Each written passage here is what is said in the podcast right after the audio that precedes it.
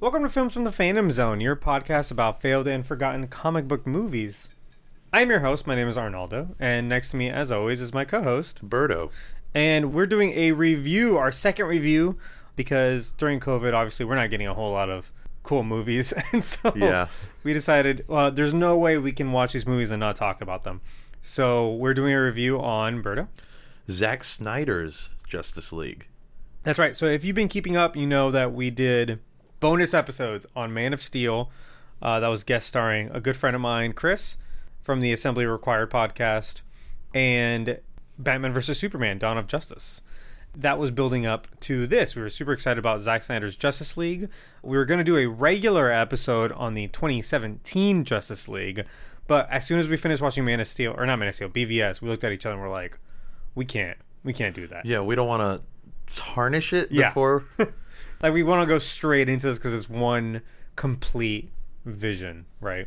Yeah, like, see the story arc to, well, not quite the end, but as far as we can possibly take it, which right. is these three movies. Yeah. So, Zack Snyder's Justice League, if you don't know, we've mentioned it before, but I, th- I feel as if we got to say it one more time, what this is. Because I feel like, have you, like, talk about this movie with, like, normal people? Like, not nerds. Yeah. Uh, I've talked to it with a couple of coworkers at work, and they're like, I thought that movie, like, already came out. Exactly. Or they think it's, like, a sequel or something. Because all they know is right. new Justice League movie. Yeah. That's all they know. It's just one of those things that you have to have kind of like your ears close to the ground yeah. in order to know what's going on. My friend, a friend of mine texted me because I think he, he listens to the show every now and then. And he was like, what is this? What do I do? Because I've never seen any of these movies. What do I do? And I was like, okay, well, you know, watch Man of Steel, watch Batman versus. Superman. If you, you want, Wonder we, Woman. We talked about it. You want, yeah, exactly. But don't watch that one. And I told him what this is. So basically, this is a director's cut of the movie Justice League, which came out in twenty seventeen. This is a little different from a normal director's cut, though, because right. the theatrical movie that we got wasn't really the director's movie at all. Exactly. Zack Snyder, he directed Man of Steel, which is the Superman movie, and Batman versus. Superman, its sequel. At that point, this was already written and ready to go, Justice League. They start filming Justice League as Batman versus. Superman is coming out. We said there's a very quick turnaround for those two movies. They're essentially almost filmed back to back. So by the time the negative reviews for Batman versus. Superman are coming out, and they're already filming this movie, the studio gets kind of involved. Which is funny because seemed like a lot of the issues with the last movie were because of the, the studio. studio getting involved. Yeah, and there's a couple more of this happening where yeah. D C is fixing problems that they caused in the first place. A lot of it's like self-fulfilling prophecy type yeah. shit. Yeah, um, there's another case of that we're going to get into, but they bring in a couple producers to basically babysit um, Zack Snyder during the filming of this movie to make sure he doesn't get wild, right? um, and then they also bring in Jeff Johns, who is like this decorated D C comic book writer, right? And by all means, should be a really smart guy. And these guys basically start pulling the movie away from Zack Snyder. Then they bring in Joss Whedon, who's the director of, I mean, he did Buffy the Vampire Slayer, he did yeah, the other T V he's show. He's got quite a bit of a, like, nerd credit under his yeah. belt. And then Avengers. He yeah. was the director of Avengers one Which, and two. I remember when the news came out for that, it didn't necessarily sound like it was bad news. Okay, so by the time we heard about it, it It was later on. This is kind of in secret, and mm-hmm. this happens more often than you think. At Star Wars, this is a lot, actually, where they bring in a different director secretly to fix the movie. uh, and he's uncredited. It's all under the table, and you never hear about it. But they did it on Rogue One. Um, uh, Gareth Edwards didn't actually finish that movie. They brought in somebody else, but okay. they made him but they let carry him it have into like promotions and stuff. Yeah, exactly. So they bring in Joss Whedon, and Joss Whedon wants to do things a little bit differently. Jeff Johns is writing new pages to film, and Zack Snyder is, by all accounts, a really nice guy, and so he's kind of allowing this to happen. He's like, all right, if this is what's best. Exactly. But then his eldest daughter commits suicide, and that kind of obviously changes everything. Yeah. Uh, what's really shitty, and I remember this happening, is that W B doesn't offer to like delay the film, and there's plenty of time to delay. Again, it, this movie would have come out months after Wonder Woman and a year and a half after Batman versus Superman. So I feel like there was plenty of room there to say, let's pause the movie. Like, the guy who made our last two movies is going through probably the worst tragedy a person could go through. It's like your kid dying. Right. You know what I mean? Especially to suicide. Mm-hmm. Like, that might be the worst tragedy there is. You would think that they'd be like, let's give this guy some time and then figure out what we're going to do about the movie. But they're like, no, movie's not stopping. They're like, all right, he's out. Yeah, and, and to be fair, they, they kept working, Zack Snyder and his wife. But at that point, they kind of lost the will to keep fighting. And then that's the when he here. decided to step away. He decided to step but away. But what the yeah. news framed it as, and I remembered, like, oh, Zack Snyder steps away after daughter commits suicide. It mm-hmm. had not. They didn't mention anything about like what was actually going on here. Right, we that stuff we didn't know. Like, and we didn't know he was he was getting like boxed out by the studio. Said, exactly. We thought he did this on his own. It, it, the shittiest part is that like for W B, Zack Snyder's daughter committing suicide in their eyes is basically a blessing in disguise. And that's really gross. Yeah. You know, because that's kind of what they wanted. They wanted him out. Let's be for real. Like, you don't bring in a new director and start rewriting things on the spot because you trust the guy making your movie. Right. It's because you want him gone. And so this happening, like, I always got the impression that they kind of, like, pushed him out the door. Like, I think you need time on your own. Get out. You know? And that's really shitty. It and is. That's one of the reasons why this movie's kind of a big deal because... And you can love or hate Zack Snyder, but... At the end of the day, he's just a guy working a job. Yeah. And making a project. Like, I know we put a lot of, like, thought and a lot of, like, stock into these movies because we're fucking nerds. Right. And for us, like, Star Wars and Marvel and D C are, like, the most important things in the world. Yeah. But, like, this is a workplace and this is a man and a family going through tragedy. And it's, like, it's it's a job. And we shouldn't forget that, you know? And I feel like people yeah, forget and, that sometimes. And there are things more important than work, obviously. Exactly. So they leave, and, and they framed it as we're getting Joss Whedon to finish the movie for him. And I remember them saying that the that Snyder had picked Whedon, and that was completely fabricated. Snyder co- uh, confirmed that. He's like, I know he was already there. You know, I, I didn't have anything to do with yeah, that. Yeah, exactly. So instead of finishing the movie, which was already completely shot, they rewrite and reshoot essentially the entire movie. And decided to waste a bunch of money. Uh, yeah. Most expensive movie to date is Justice League. It cost about three hundred fifty million dollars. I think before that, the most expensive movie was like one of the Pirates of the Caribbean or something yeah. like that. I I thought Solo was kind of high up there too. Well, Solo was a similar situation where they fire the directors and they, and they, they remade redo it. Almost the whole movie. Right. But they also did it more efficiently than this. Yes. um, they uh, they caught the issues a little uh, earlier. Yeah. By the time the movie comes out, it was fine, and most people said, eh, it's kind of bad. Like, it doesn't, it has no punch. No. It has no pizzazz. It exists. It It's a movie. It's and which is like the worst thing it can be. It's like, it, it's just a movie we saw and we forgot about. I think people forgot about it within the year. Yeah. And it made D C kind of like rethink their entire slate. They canceled a bunch of movies they had lined up. They canceled sequels to Justice League. Then the internet gets involved, right? Slowly, internet sleuths start piecing together certain things. Like, you can tell which shots don't belong because they're filmed differently. They're lit differently. They're colored differently. I think they might have used different cameras. It was like a Frankenstein of a movie. Yeah, exactly. So yeah. you can, if you look close enough to a trained eye, you can pick which shots are Joss Whedon's and which shots are Zack Snyder's. Also, they have very different styles. From there, people start realizing how much was reshot. And then actors started kind of like saying like, oh no, like it lasted for a long time. Yeah, it's like reshoots do happen a lot, but not to this extent. Exactly. Where they're basically reshooting a movie. Exactly. And then every now and then Zack Snyder would say like, I had this in the movie, and he would drop like a nugget of information or, or like a picture or a concept I on was, the internet. Um, I was happy to see that the scenes that I did like from the theatrical version ended up being Zack Snyder yeah, scenes. Yeah, they were, exactly. Um, and I want to, it's going to be hard, but I want to try my best to avoid talking about that movie because we're going to talk about it next right, week. Right. We're, we're yeah. trying to focus on just this product, and it's going to be hard because there's going to be comparisons made. And if you don't know, if you've never seen that movie, those reshoots came with a bunch of problems. Number one, Ben Affleck didn't want to do them because he was going through a messy divorce with Jennifer Garner. He was at a, the peak of his alcoholism. He was... He was months before checking himself into rehab. He was a little chunky. And he got... Yeah, yeah, yeah. And that's the other thing. He was a little bit chunkier, and you can tell it in his face. Also, very infamously, Henry Cavill was shooting Mission Impossible and had to have a mustache for that I movie. I remember um, hearing about this... And in his contract, he was not allowed to shave his yes. mustache. So they had to film him with the mustache on and then try to C G I it off. Was Mission Impossible also a W B movie? No. Okay. And that's why. All right. Uh, W B offered to pay for the C G I to put the mustache on in their movie. I feel like that would have been... easier.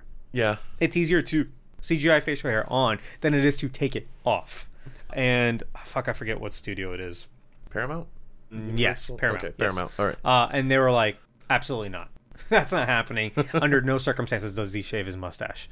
And the results are horrifying. It's kind of a funny stipulation. Uh, yeah, exactly. Well, I mean, obviously, they don't want their movie ruined because of this bullshit. Yeah. So, and I mean, we're going to talk about it a lot next week when we have to look at that face. It looks horrible. And obviously, Henry Cavill's a very handsome man. And he looks horrifying. He looks like he like got all his wisdom teeth taken out. And actually, all his teeth taken out all at once. his, his face is super puffy. The hashtag release a Snyder cut takes place.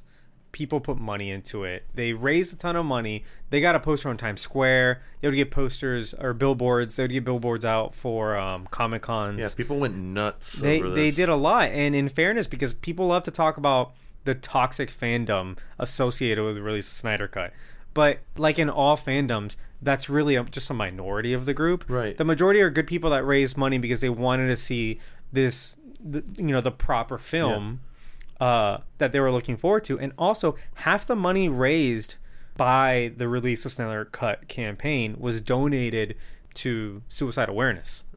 But the thing is, you never see that reported on. All you see is people um, love reporting that, about the negativity. That people exactly. were harassing executives and yeah.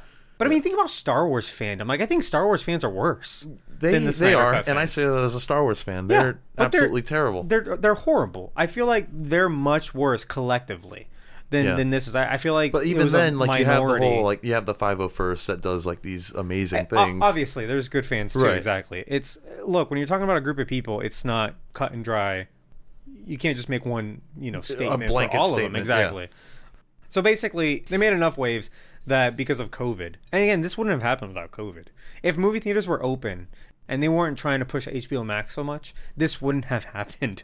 But all the pieces were in place that they said, well, we've got nothing else to do. We might as well release this. Yeah. And they first offered uh, Zack Snyder just to put it out as is because the movie was cut, but there wasn't a musical it was score. Like un- it was unfinished in like the post-production yes. phase. There was no musical score and there was no like finished C G I.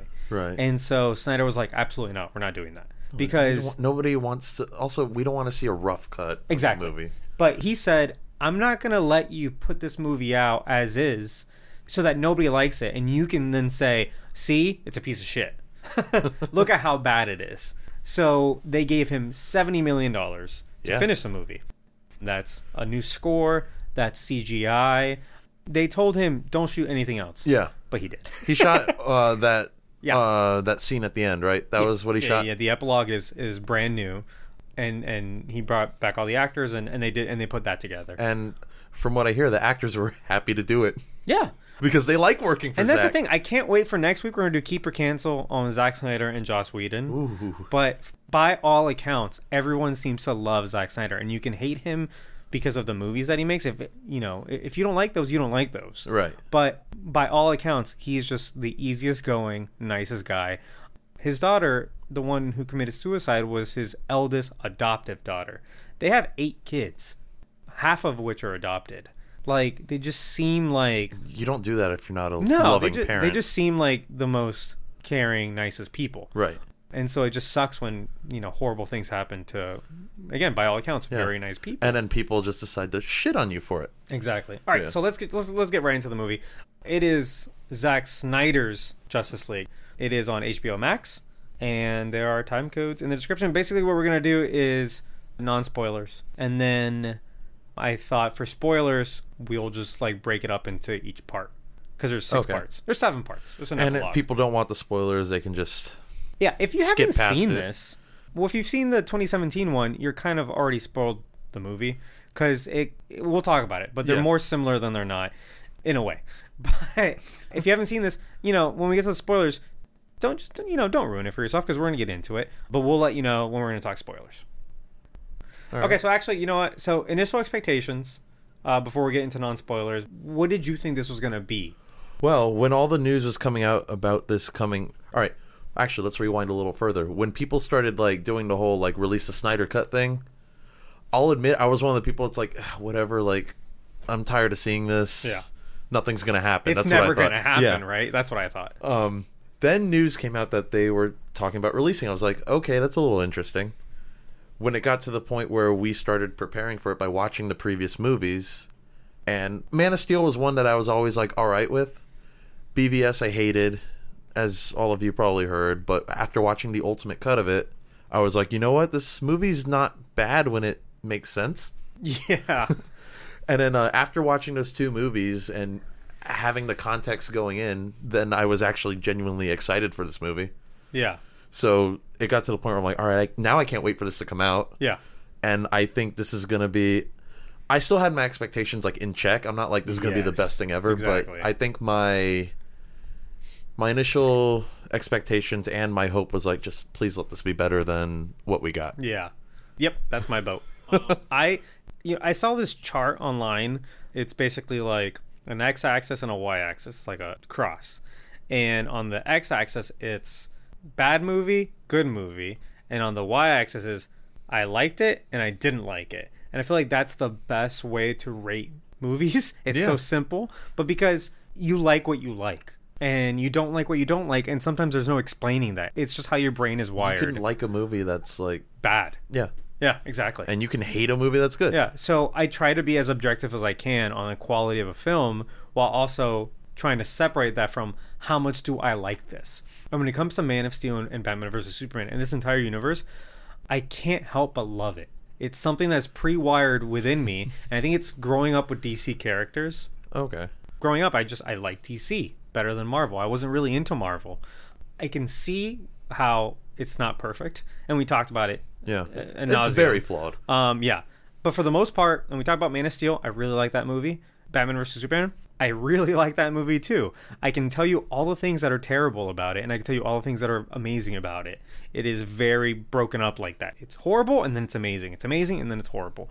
But I like it, and I can't really defend that other than just saying, I like what I like. And so when this released the Snyder Cut, and I always thought, it's a pipe dream. I would really like to read about it, like read the script maybe, if that ever became available, see concept art, but we're never, ever going to see it because this has never happened before.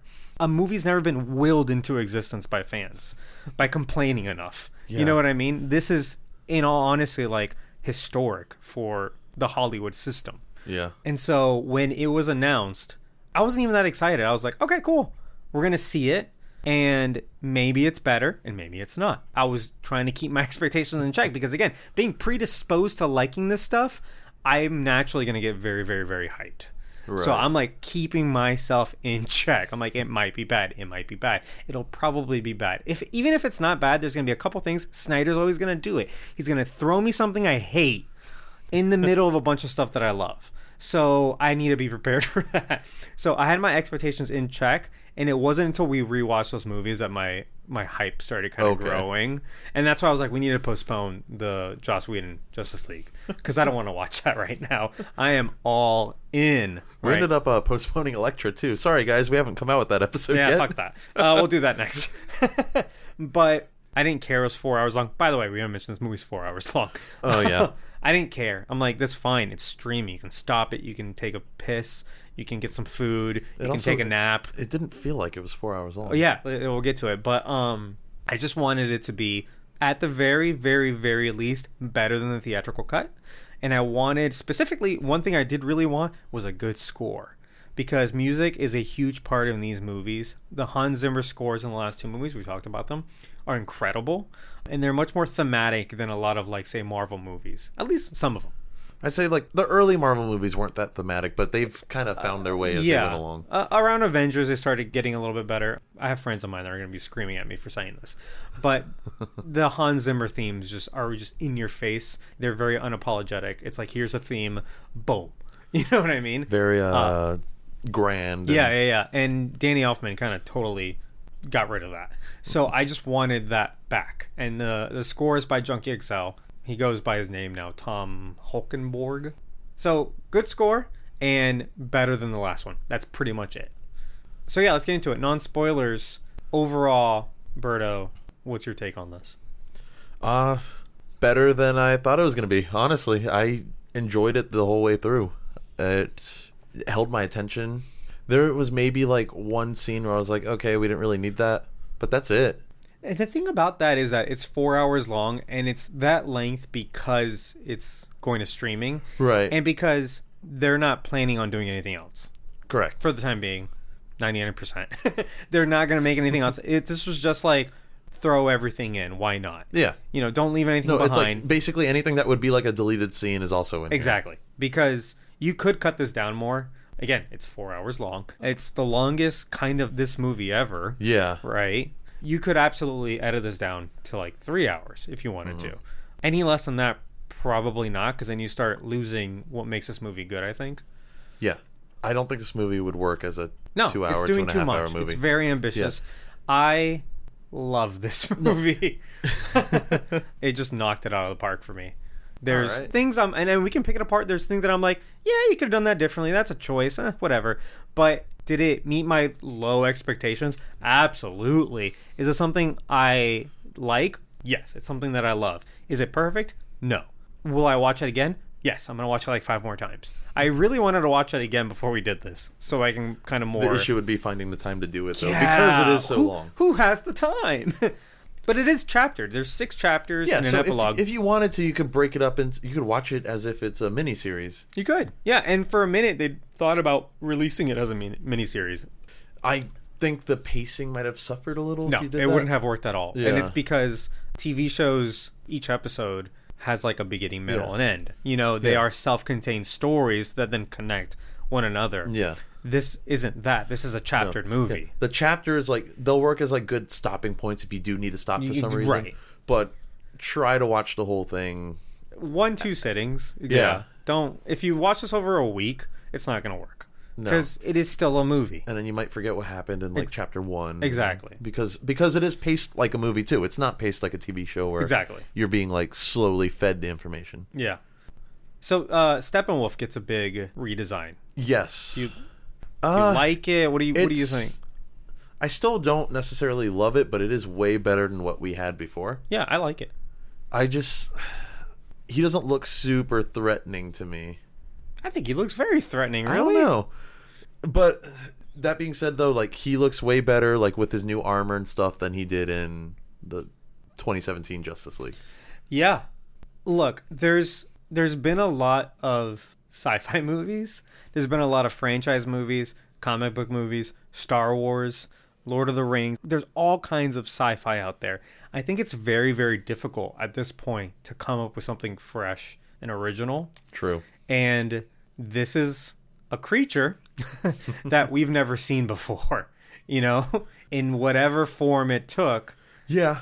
He's not generic no, in he, any way. He was unique. You're going to see him and you're always going to remember that's Steppenwolf from Justice League. Unlike you, um, Doomsday from B V S, who looked kind of generic. Yeah, we talked about it. He looked yeah. generic at the beginning, and then he started growing out all his spikes, and then he looks more like comic Doomsday. And maybe they should have started with that.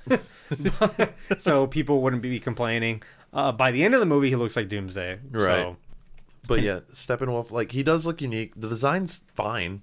It just, I didn't feel threatened by it. But that's also just me. Yeah. So when the design came out, we already knew what he was going to look like.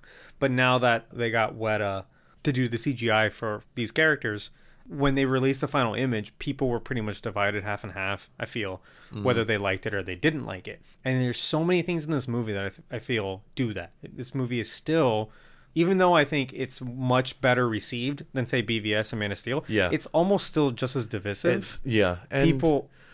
I feel like with anything Snyder, it's going to be that way because there are some D C like hardcore super fans that do not like the characters being changed in any yeah, way. Yeah, right, right. This movie has choices. Snyder makes choices. Right. And what I mean by that is that it's like he's making a choice that he likes to see, not necessarily the one that's going to be the most popular. And so by doing that, you either fall in that camp or you don't based on what you're predisposed to like. Yeah. You know what I mean? And so here's this giant hulking kind of like crazy sci-fi looking villain some people are going to like that because they're into that, and some people aren't. It's purely, it's not objective. It's purely based on like what you like to see. You know what I mean? And that's why I feel like half the people are kind of divided on it. By the time the movie comes out and you see it in motion and you see the movie, and this character is much more uh, explored than he was in the other movie. Yeah. You see his motivations. He's got a whole fucking arc now. I feel people ended up liking it a lot more after the movie. Yeah. Oh, the the character himself was great. I liked it. yeah. yeah. Um, I like him. I like Darkseid. Darkseid's in this movie. We knew that from... Darkseid they made look threatening. I like that. So Steppenwolf... Also, Steppenwolf's not very popular of a character. Like, he... Not that many people know who he no, is. He, he's like a henchman type character. Uh, right? Well, in the comics, he is Steppenwolf... Sorry, he's Darkseid's uncle. Oh. But he also works basically for Darkseid. Okay. So there's a weird kind of like power paradigm there. But he's a humanoid. Basically, everybody from Apocalypse are humanoids. They look like humans. It's Darkseid that looks different. He looks like a monster because he did a thing and then he turned into a rock monster. And so, Dark or sorry, Steppenwolf should have looked like a human, or at least did in the comics. And he just wears a helmet, like a Viking-style helmet, and that's why he has those horns. This design is obviously different. He's a big monster. They made him like alien. Exactly, which is fine. Yeah. Like, he's not a popular character. You can do whatever you want with him. Who cares? You know what I mean? He has seven fingers. Who gives a shit? um, again, there's not that much that you can make and it still be fresh and original.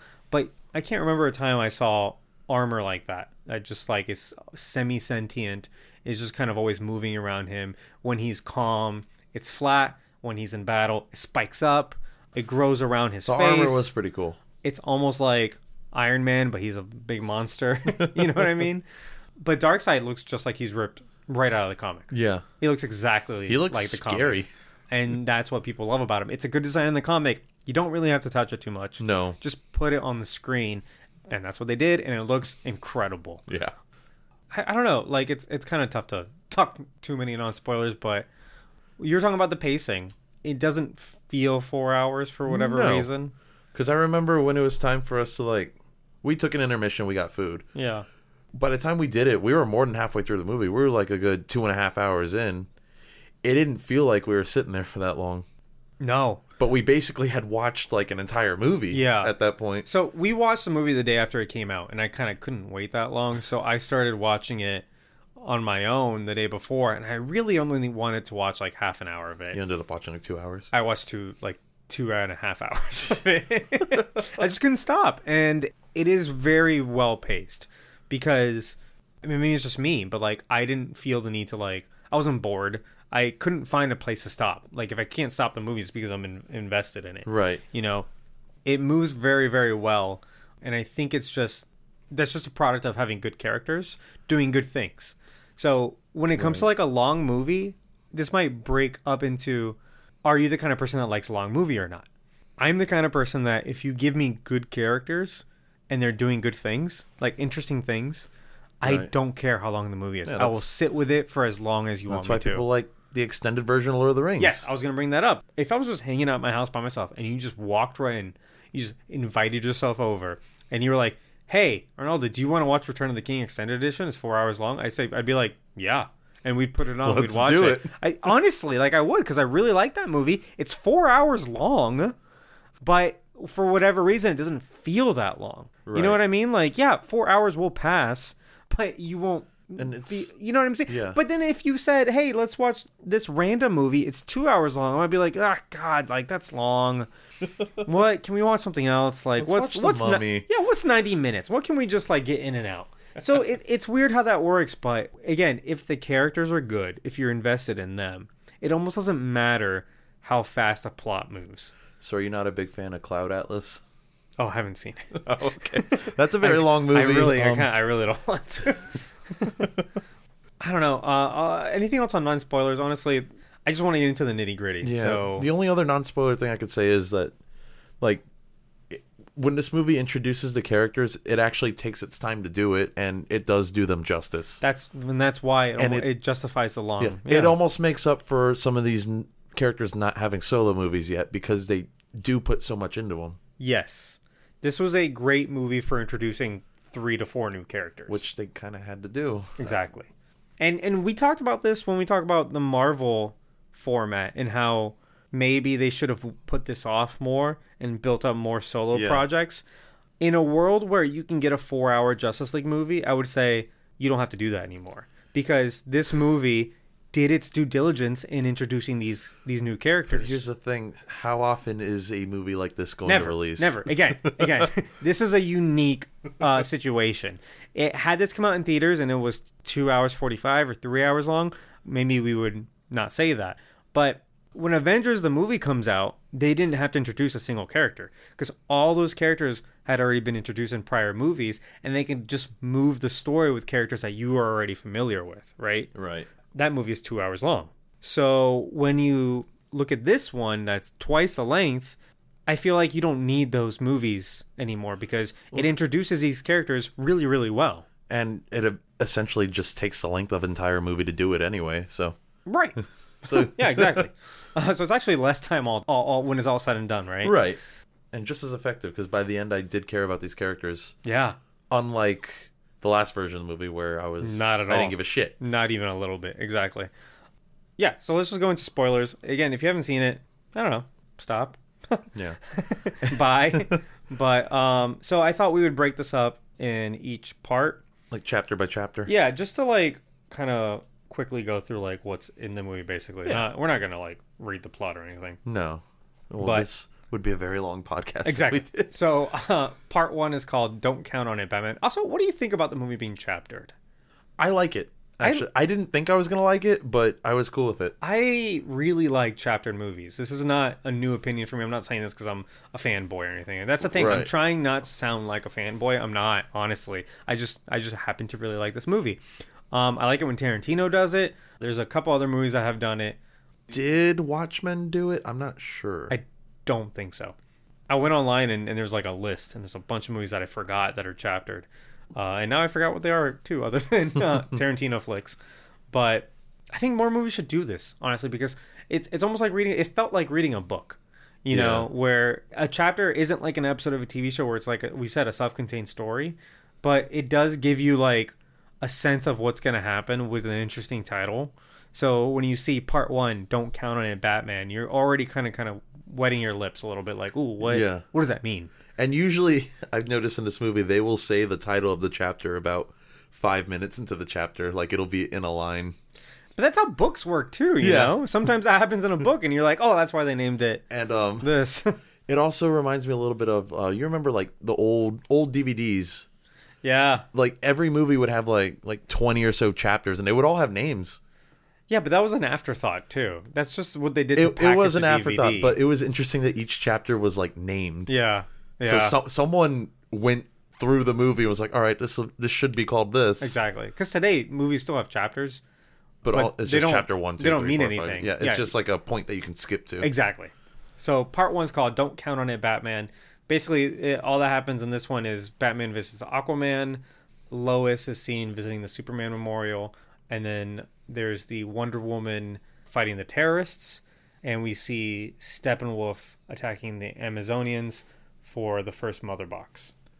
That Wonder Woman action scene, I remember a bit of that being in the theatrical cut, but this it was, was a really good scene. Yeah, that's a sequence that was mostly intact. left intact with some parts cut out.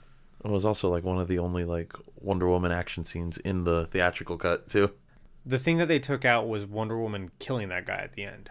By reshoot time, they're like, no one kills anybody. Don't kill anybody. Which don't do that. Wonder Woman does kill. That's okay. One right, of her exactly. things. The thing about Wonder Woman is that she doesn't have the same like ethical constraints as Batman and Superman does. She will kill her enemies. And she's a warrior. Yeah, she's the hardcore one of the Justice League, and usually they have to rein her back. um, she's not like the other ones, and I'm glad that they just did it, you know? Yeah. Because also, she's like five thousand years old. These guys are about to fucking murder a bunch of children. Yep. Like, fuck them. No, fuck that guy. Kill him. No, don't arrest him. Don't deal with... No, kill that fucker. And I'm glad that she was just like, you're done. That's a good scene, though. Yeah. Uh, then. Um... Oh, and I love that they. Uh, it's got again. I don't want to talk too much about what they cut out, right. for the other movie. But God damn it, there's a scene with uh, Diana and a little girl that she just saved. And it's so touching. It's so well done. And I'm like, who sees this and says, nope, cut it out. We're short on time. Again, we'll talk about it next week. But they, they had to get the movie down to two hours. Yeah. But it was just a, such a nice it was, bit. It was a nice you know? character moment for yeah. her, too. And the little girl's like, I want to be like you when I grow up. And she's like, you can be whatever you want. And obviously she's lying to the little girl. You cannot be Wonder yeah. Woman. As but, we learned in Wonder Woman eighty-four. Yeah. But at the, well, I mean, if you wish on it, maybe. On a stone. On a wishing rock. But she's just being inspirational. And that's what these D C heroes are supposed to be.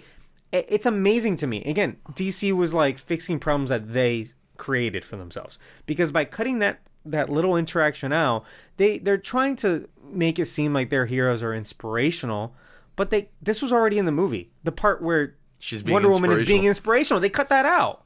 Uh, like yeah dumb oh my god I, so I, I I like that scene. Batman trying to recruit Aquaman unsuccessfully, that was, that was good. That got reshot a lot. Yeah, basically all the words are different. Uh, but it was just, it was kind of funny just seeing Aquaman telling Batman to fuck off. Yeah. There was a, a part a lot of people don't like is the um the dirge, which is the song that they sing. That's one of the scenes where I'm like, I didn't dislike it, but if things needed to be cut out, that's probably one of the things that could have been easily. Yeah. But it's one of those things where, okay, so you cut that out, you save ten seconds, fifteen seconds maybe. I feel in like this it was movie a little that's longer full- than that. It, yeah, it, may, it might have been like twenty to thirty, but in a movie that's four hours long, like right. The whole point of this is fuck it, throw everything in, mm-hmm. and so I don't mind it because I was already like I already knew what I was getting into. Yeah. So, but yeah, it was a little, whatever. It was a little bit weird. It was, it was a little weird because she's like sniffing his. She shirt sniffs his sweater. Yeah. I'm like, what? What the hell? But he's their like savior. Like they they didn't have access to like food. Yeah, he helped and, them out a and lot. And he brings fish and stuff. So like, I get it. Didn't need to be in the movie, really. Let's be honest, but no. I get it. Oh, and the like the opening credits are like eight minutes long. Oh, with uh, there's a like, lot of like uh, Superman's scream just traveling that, through the and world, then, and there's a lot of like you know Batman hiking or whatever. It's like, better than seeing like five minutes of Braille or webs. Yeah. You know. So, uh, part two, the Age of Heroes. Oh, you know I forgot to mention the the when Steppenwolf attacks the uh, the Amazons. They're all just kind of like waiting there. Like they've been working in shifts to watch the Mother Box for like thousands of years. Yeah, I guess so. I guess all of the That's everybody except job. men have been doing that. Yeah, the guys. Yeah, the men just buried it. it two they feet in buried the it, and then it was found, and it's just been transferred yeah. between yeah, yeah, people. Yeah. Also, very poorly designed temple because when they when they like close the gates to lock whoever comes to steal the Mother Box in. They're also locking themselves in. They yeah. could have put those pillars on the outside of the doors. It could have been like a like a sacrifice thing. Like... I get it, but they could have also put the pillars on the outside of the doors. So when you knock yeah. the pillar down, the door closes behind you, not in front of you. Yeah. I also liked when they were like, um, Amazonians, show him your fear. And then they go, cool. We have no fear. That was cool. And then uh, then the shot when all the Amazonians come in, when the horses or whatever. Yeah. That was cool, too. Like, they're always ready for battle. The chasing is a little long, but that's fine. I like it. I like that scene a lot. It was exciting. Yeah. Anyway, part two, Age of Heroes. This basically is, starts with Bruce and Alfred are on the plane. I love that he has like a full ass plane for himself. Like not a private jet. It's like an airliner. Like a commercial. Yeah. And it's just his. That's his... a very Bruce Wayne so thing. So Bruce Wayne. We meet Silas Stone and uh, Victor Stone, Cyborg. We do. Diana investigates Darkseid. I like that whole part. It felt Indiana Jonesy, you know. It did. Yeah, or actually, you know what it felt like? It felt like a National Treasury, because she's like, "Oh, what do I put in here? Oh, this arrow. That's the key." That's true. Like the end of a National Treasure movie. Yeah, but instead of treasure, it's like, "Oh, we're we're fucked." Oh, I just found out the truth about yeah. So we meet uh, Aquaman and Volko, played by... Green Goblin. God damn it, Birdo. uh, Willem Dafoe. Willem Dafoe, yeah, thank you. Diana goes to meet up with Bruce, and she recants the original fight with Darkseid. That whole sequence is great. That was a really good, really, really good sequence. Yeah. Which that, I assume all of that C G was done specifically for this cut, because a lot that was, of that was, that was in probably... the first movie. Uh, Zeus was in it. Ares yeah, was in like, it. There was know, a Green Lantern in it. But we didn't see like that detail. No, no, no. It was probably touched up a lot. Yeah. Um, Darkseid wasn't in it because they replaced Darkseid with Steppenwolf. Yeah, and they didn't. They didn't do any of the background stuff. It was it was much shorter. Mm. So this one was much longer, and they explained the mother boxes. That, again, we'll talk about that next week. But right. They didn't explain the mother boxes in that movie very no, well. No, they just existed. And this one, they they tell you exactly what it is, which might give some people some Infinity Stone vibes if you've only seen Marvel yeah, but, movies. I mean, they're they're MacGuffins. Yeah. Whatever. Those are stones. These are boxes. You gather them. You're powerful. Yeah. But, I, man, this opening fight, it's got Zeus, Artemis, Ares. That was David Thewlis, by the way. That was his face. The guy, uh, you know, um, Professor Lupin. Professor Lupin. Oh, fuck. Werewolf Boy. Yeah, yeah, yeah, from Harry Potter. And then he was he was the bad guy in, in Wonder Woman. In Wonder Woman, But he's yeah. Ares, the son of Zeus, yeah, uh, god of war. And he's this he's was the, before he's the he was bad, I guess. Yeah. Well, I mean, he's still power good and bad are relative. Yeah. Uh, he's the one with the axe. I mean, that was his face pasted on some buff guy's body. Right. Fucking Zeus. Whoever that actor is looks so badass, like shooting lightning and shit. I would watch a Zeus movie. Um, like sign me up. Get that guy. Get Artemis. Make him the villain of the Ares. Third Wonder Woman movie. Is he still around? Who knows? I don't know. But, but... I would watch that. He was badass. Uh, there's a Green Lantern. I love that two seconds of this Green Lantern is better than all of the Green Lantern movie that came out not that long before, like two thousand eight. Yeah. Fuck. No, two thousand eleven or yeah, something. Yeah, it was like, like eleven that. Or yeah. ten. Yeah. That was the movie that was supposed to kick off the D C universe, and they're like, nope, next one, Man of Steel. Another... W B being dumb again. Yeah, Hippolyta's in that fight. Atlanta's in that fight. It, it's it's it's just really good. A lot of um, very big historical characters in this universe were in that yeah. fight. Yeah, it's one of those kind of connective tissues. We actually get to see a lot of the fight unfold. This movie feels a lot like Lord of the Rings, and that's one of the reasons I love it. That was a very Return of the King scene. Yeah, it well, it almost felt like um, or the intro to yeah, the Fellowship. Yep, that one when they're talking about. Um, the the first the first battle, battle against Sauron, Sauron yeah. and then how the rings were created for yep. you know dwarves, elves, men. Yeah, exactly. So part three, beloved mother, beloved son. This is mostly about Cyborg, right? So Cyborg and Silas. I really like the tension between him and Silas, the dad. He obviously resents his dad for not being like a good father, first right, of all, but also being kind of partially responsible for their situation. Very loosely responsible. Well, I mean, like, yeah, things would have gone, and he says it, if you had driven, like, if you had been to the game, mom would still be alive. Right. Like, at the very least, things would have gone differently. He would have been driving mm. the car. Maybe, I think the implication is he would have been driving and the mom would have survived and he would have died. Right. And I think for Cyborg, who is closer with his mother and kind He'd of resents his father, his mom. If he could, he would trade him. Yeah. You know, and that's... Which is kind of heartbreaking. That's emotional, because, yeah.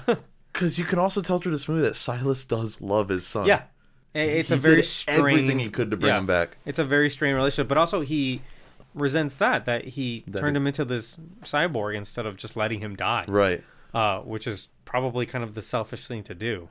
It is, you know, um, but it's one of those like selfish acts born of love, though. Right. I always thought Cyborg was more of like the kind of easygoing, fun character from like the Teen Titans T V shows, mm-hmm.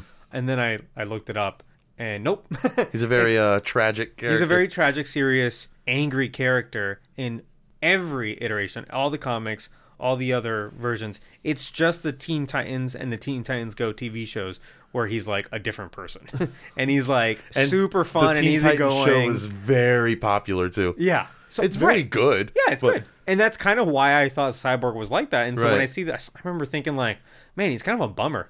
Uh, but he's a bummer like that. That's who he is. This is very accurate to his character. Yeah.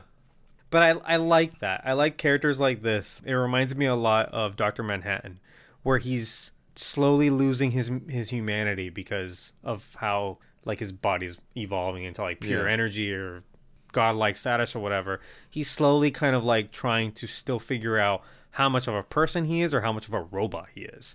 And so his sense of humor is very dry or non-existent. You is know? this uh, I mean, the sequence where we see him like basically in the internet? Yeah. Do okay. you like that? I like that a I, lot. I love it. It was really I cool. Fucking love it. And the music there is amazing. It's yep. the only track I've been listening to on repeat. There's a couple other good ones. Don't get me wrong. And the music for overall is really good. Mm. But the Cyborg music is incredible. The sequence is incredible. It does a lot for his character, too. It shows what type of person he is. Like, he's watching that mom, yeah. like, struggle, and he, he just does what he can to help her out. He yeah. gives her one hundred thousand dollars through and, the A T M. Right. And it's like, they've done it a million times, like, in movies. How do you visualize going on the internet? Like, what does it yeah. look like? Does it look like Wreck-It Ralph? You know, when Ralph breaks the internet? Does it look like any of these others? Does it look like Tron? Like, what is it? And I think... they're like, again, this is not a new concept, but I think it was very, very well done. Yeah. And Zack Snyder's not going to mess up his visuals. Like, no. He's definitely a visual director, and this sequence is just incredible, I think. Yeah. Both from a, like, character standpoint, story standpoint, and visual standpoint. Yeah. The whole, this entire sequence is really good. And one of the best parts of the movie, I'd say. I agree. And I think it's such a good way of, in four minutes, five minutes, however long the sequence is, to explain to the audience exactly what his powers are. Yep. And very well done yep. because it doesn't feel like an info dump. It feels informative but entertaining. It's almost yeah. like a music video. Like it, it works really, really well. Yeah. Because we, we learn like basically who he is as a person and what he can do all at the same time. Right. It also has the Flash intro.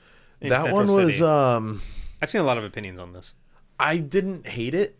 I've seen a lot of opinions on this too. I was fine with it though. Like, we get him being like a really awkward guy. Yeah. And then he notices that Iris West is in danger mm-hmm. and he goes and saves her. But at the same time, he's in the middle of like an interview, and you can tell that he was thinking about the interview at the time too. Because while he's saving Iris, he grabs a hot dog. Hot, yeah, for the pups. And uses it for the pups to secure the job. At first, I thought he was going to eat it. I thought it was like, oh, well, this is just some dumb gag. Yeah. But it showed that he was he was actually still thinking about what he was originally doing, well, he has too. all the time in the world, right? Yeah. Like when he's going that fast. I guess essentially he does. I they, was fine with this. The music was a little weird, but I didn't dislike it. Again, I'm trying so hard to not come off like a fanboy. You I'm loved not. It. I loved it. I fucking loved it. I thought it was so, so good. A complaint I do see, and I under I completely understand, is that this Barry Allen does not feel like Barry Allen the character. Barry Allen's not super jokey. He's not the funny guy. He's not no. awkward. But personality-wise, they did kind of mix Barry Allen and Wally West. And Wally West is the jokester. Yeah. And it just, it does feel like the team needs a co- comedic relief. Well, yeah, because who the hell else would it be? Right. And that's why in the Justice League T V show from the early two thousands, they use Wally West. They use Wally West instead yeah. of Barry Allen, because he's the one bouncing off Batman, who's like the straight man, obviously, yeah. and some of these other characters well, who this don't one, have sense of humor. This version of Barry Allen is also so young that he's basically like fanboying that he's like with yeah. like superheroes and stuff. Yeah.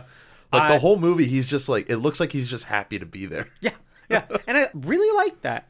And I don't think it's pure Wally West either. I think this is Barry Allen because he's just, he has a sense of humor and he's a little awkward. Mm. Maybe he's on the spectrum for all we know. This version of him could be. Yeah.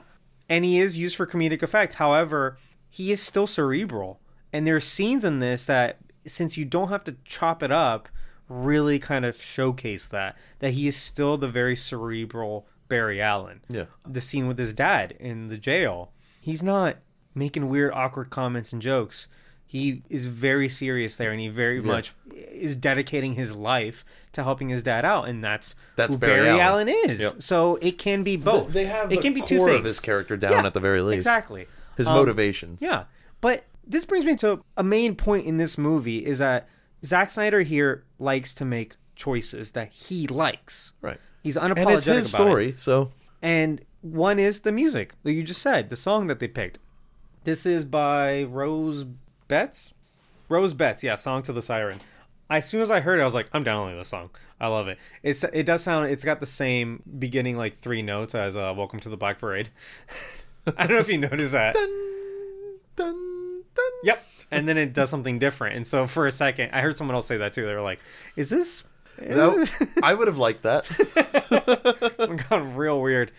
But it's my... I'll be honest, this is my genre of music. I like kind of depressy, folksy mm-hmm. music. But I get why people wouldn't like well, it. I, I think it's... The tone yeah. of the scene. I think that's why it's a little odd. I don't I don't know, man. I because the the moment here is life and death. That's and true. And he's intervening. It's not a fun... Like, other than him grabbing the hot dog and putting it in his, in his pocket, it's not supposed to be a super fun experience. No. S- some of the things I like... When he breaks out of his shoes, I mean, the, he breaks out of his shoes. That's not, that's neither here nor there for me. I like that when he runs, he's not, in this scene, he's not really running. He's more kind of like shuffling over because yeah. he's not actually running fast. Not for him. No. He's just, he's mostly just kind of shuffling over and kind of looking around and like, okay, what do I do? Like, what's the best course of action for me to save this girl who's floating in the air? She's going to crash into that. Yeah, how do I have car. her not die? Okay, so like I'm going to... But if you see him run, it's again, it's not really a run. He's like... But the choice of music, again, I stand by it. I really like it. But I think it's a bold, ballsy move to like pick music that you personally like and put it in this movie. You know yeah. what I mean? Because if, if you, me, and two other people were to get in a car and go on a road trip and you pick the song... There's a good chance two people in the car won't like that song. Yeah, because everybody's preference is different. It's music is very subjective. Yeah. It would have been much safer to go with like score music and let Junkie X L write something here and perform it, but mm. he picked a song he liked. Well, and that's the thing Snyder does a lot, I feel like, in all of his movies. He, if he likes a song, it's going to be in that movie. Yeah, and, and again, I'm not fanboying. What it is that... We just happen to have a very similar taste in music. I like all the songs that he picks in his movies. Okay. That's fair. So uh, the other songs in this are by... There's only three, by the way. Which is a surprise. Yeah. um, Avengers had more. But the other two are by Nick Cave. And I really like Nick Cave also. Okay. So when I heard those, I was like, that's... I immediately recognized... So you love the score and the soundtrack of this yeah. movie. Yeah. But I was like... I didn't know those songs, but I immediately recognized Nick Cave. And I was like... I'm down on those as soon as this is over. It reminds me a lot of Harry Potter Deathly Hallows Part One, not just because it's also a Nick Cave song that they use in that, yeah, but because it's such a choice to pick this song in a weird kind of genre that not everyone knows and not everyone likes. It worked really well in Harry Potter, I feel like. And they and they put it in a scene that they made up for the movie that wasn't in the books. Yeah. But they needed kind of a montage-y kind of sequence to just show Harry and Hermione surviving through this. Like, yeah, they can mm-hmm. stop and, and share a moment of friendship. It wasn't, it was completely platonic. That's why I love that scene so much. They're just friends. And they had a moment where they could kind of forget about their hardships and kind of enjoy each other's company. And they picked a, a weird song for it. And it's it's a really good song, but most people probably was didn't this, like it. Is this it. While Ron's being like a bitch? And yeah, Ron's gone. Yeah. It, it kind of reminded me of that. Like, it's a bold choice, and that's kind of why I like it. I think it paid it paid off for me. I know it didn't for a lot of people, but oh, there's a part where uh Wonder Woman and Bruce Wayne hold hands on accident. And they're very awkward about it. I think she intimidates him sexually. I I like it. Hey, I'm here for it. And they're both like, oh, I didn't mean to. I, uh, sorry. I want to say Batman and Wonder Woman have hooked up before. I think Ma- so. It, I think it happens more Su- often with Superman. Superman and Wonder Woman, they do have relationships. But so that's why I'm kind of not sure, actually, if Batman and... But the thing about Batman is that, like, just because he's not superpowered doesn't mean that, like... He can't fuck. Well, okay, yes. But I think he's attracted to power. Because when you look at all his girlfriends, other than, like, Vicky Vale, who's nobody. But, like, it's Catwoman, who, like, obviously intimidates him probably a little bit. And then it's Talia al Ghul, who's, like, another, like, supervillain. Yeah. You know? Very powerful. Yeah, I think he's obviously like attracted to that. Yeah. So it it doesn't pay off anywhere. Like, it's whatever. Yeah, it's, but, it was like it was just an awkward moment between them. That's all, and that's fine. It kind of humanizes them. Yeah, no, I enjoyed it. So Bruce goes after Barry. Bruce goes after Barry, and he's Diana very goes successful after Barry Cyborg. Loves the idea of this superhero team up. I, I thought that was cool too because you want to break up. You know, you have Cyborg, who's, like, reluctant, and then you yeah. have Arthur, Aquaman, who's also reluctant. You can't have Barry also be reluctant. Yeah. Barry's like, oh, hell yeah. I'm down. Yeah, I want to be a superhero. Um, I love all that stuff. Uh, did you notice? Actually, you did. You're the one that told me. when they get in the Mercedes and then drive away, a billboard in Central City says, "You are not alone. You are not alone," which is, one, a reference to Man of Steel when Zod gets there and he says, "You are not alone." But then also the billboard is for the A D S P or something. It's the American something suicide prevention. Okay. The suicide so, prevention hotline, basically. Yeah, yeah, right, right, right. Which is what a lot of this movie benefits. It's what um, Zack Snyder represents. It's yeah. what a lot of the fans donated to. Yeah, yeah, exactly. Yeah, yeah. And that's kind of what this movie was all about. You know, it's for his, his daughter and stuff. So that was that was pretty cool. And then Steppenwolf steals the second Mother Box from Atlantis, uh, fights Mera and Aquaman. Beats um, the shit out of him, too. Yeah. Mera sucking all the water and then blood out of his face was yeah. fantastic. She was bloodbending him. Yeah. It's so important to note, I think, that this movie's rated R, but I feel like people don't care about ratings when you're streaming when you're, so much as when you go to the movie theater. People don't care about it when you're at home. I, I guess. It's not like a hard R or anything, though. No, they they like added they say three, fuck like twice or three three there's times. Three oh, F-bombs. There's three. Ooh, and there's a ton of blood. Yeah, but even but the even blood, the blood was, could probably make it like a hard P G thirteen. So it, I mean, there was probably zero fucks in this movie originally, and no blood because they had to be P G thirteen. When it goes to streaming, H B O's probably like, "Who cares? Do whatever you want. I don't. We don't care." So he's like, "All right, sweet. I'm gonna add blood." Some of the blood is all the blood C G anyway. Some of it's a little grotesque. Well, so they asked him about this, and he said he likes his movies to have stakes. Yeah, and a lot of times you get in these kinds of movies, you get people fighting or whatever, and nobody gets hurt. Mm-hmm. Um. But humans are fucking fragile. Like, yeah, no, like you'll see someone get thrown against the wall and you'll see like blood and like what looks like a little bit of like brain matter on the wall. Yeah. When they hit. Exactly. It's... And that's what would happen if you got thrown that hard up against a yeah, rock. By a superpowered and, man. Exactly. Yeah. So there's a ton of blood. Cyborg says, "Fuck the world," which is great, uh, I think.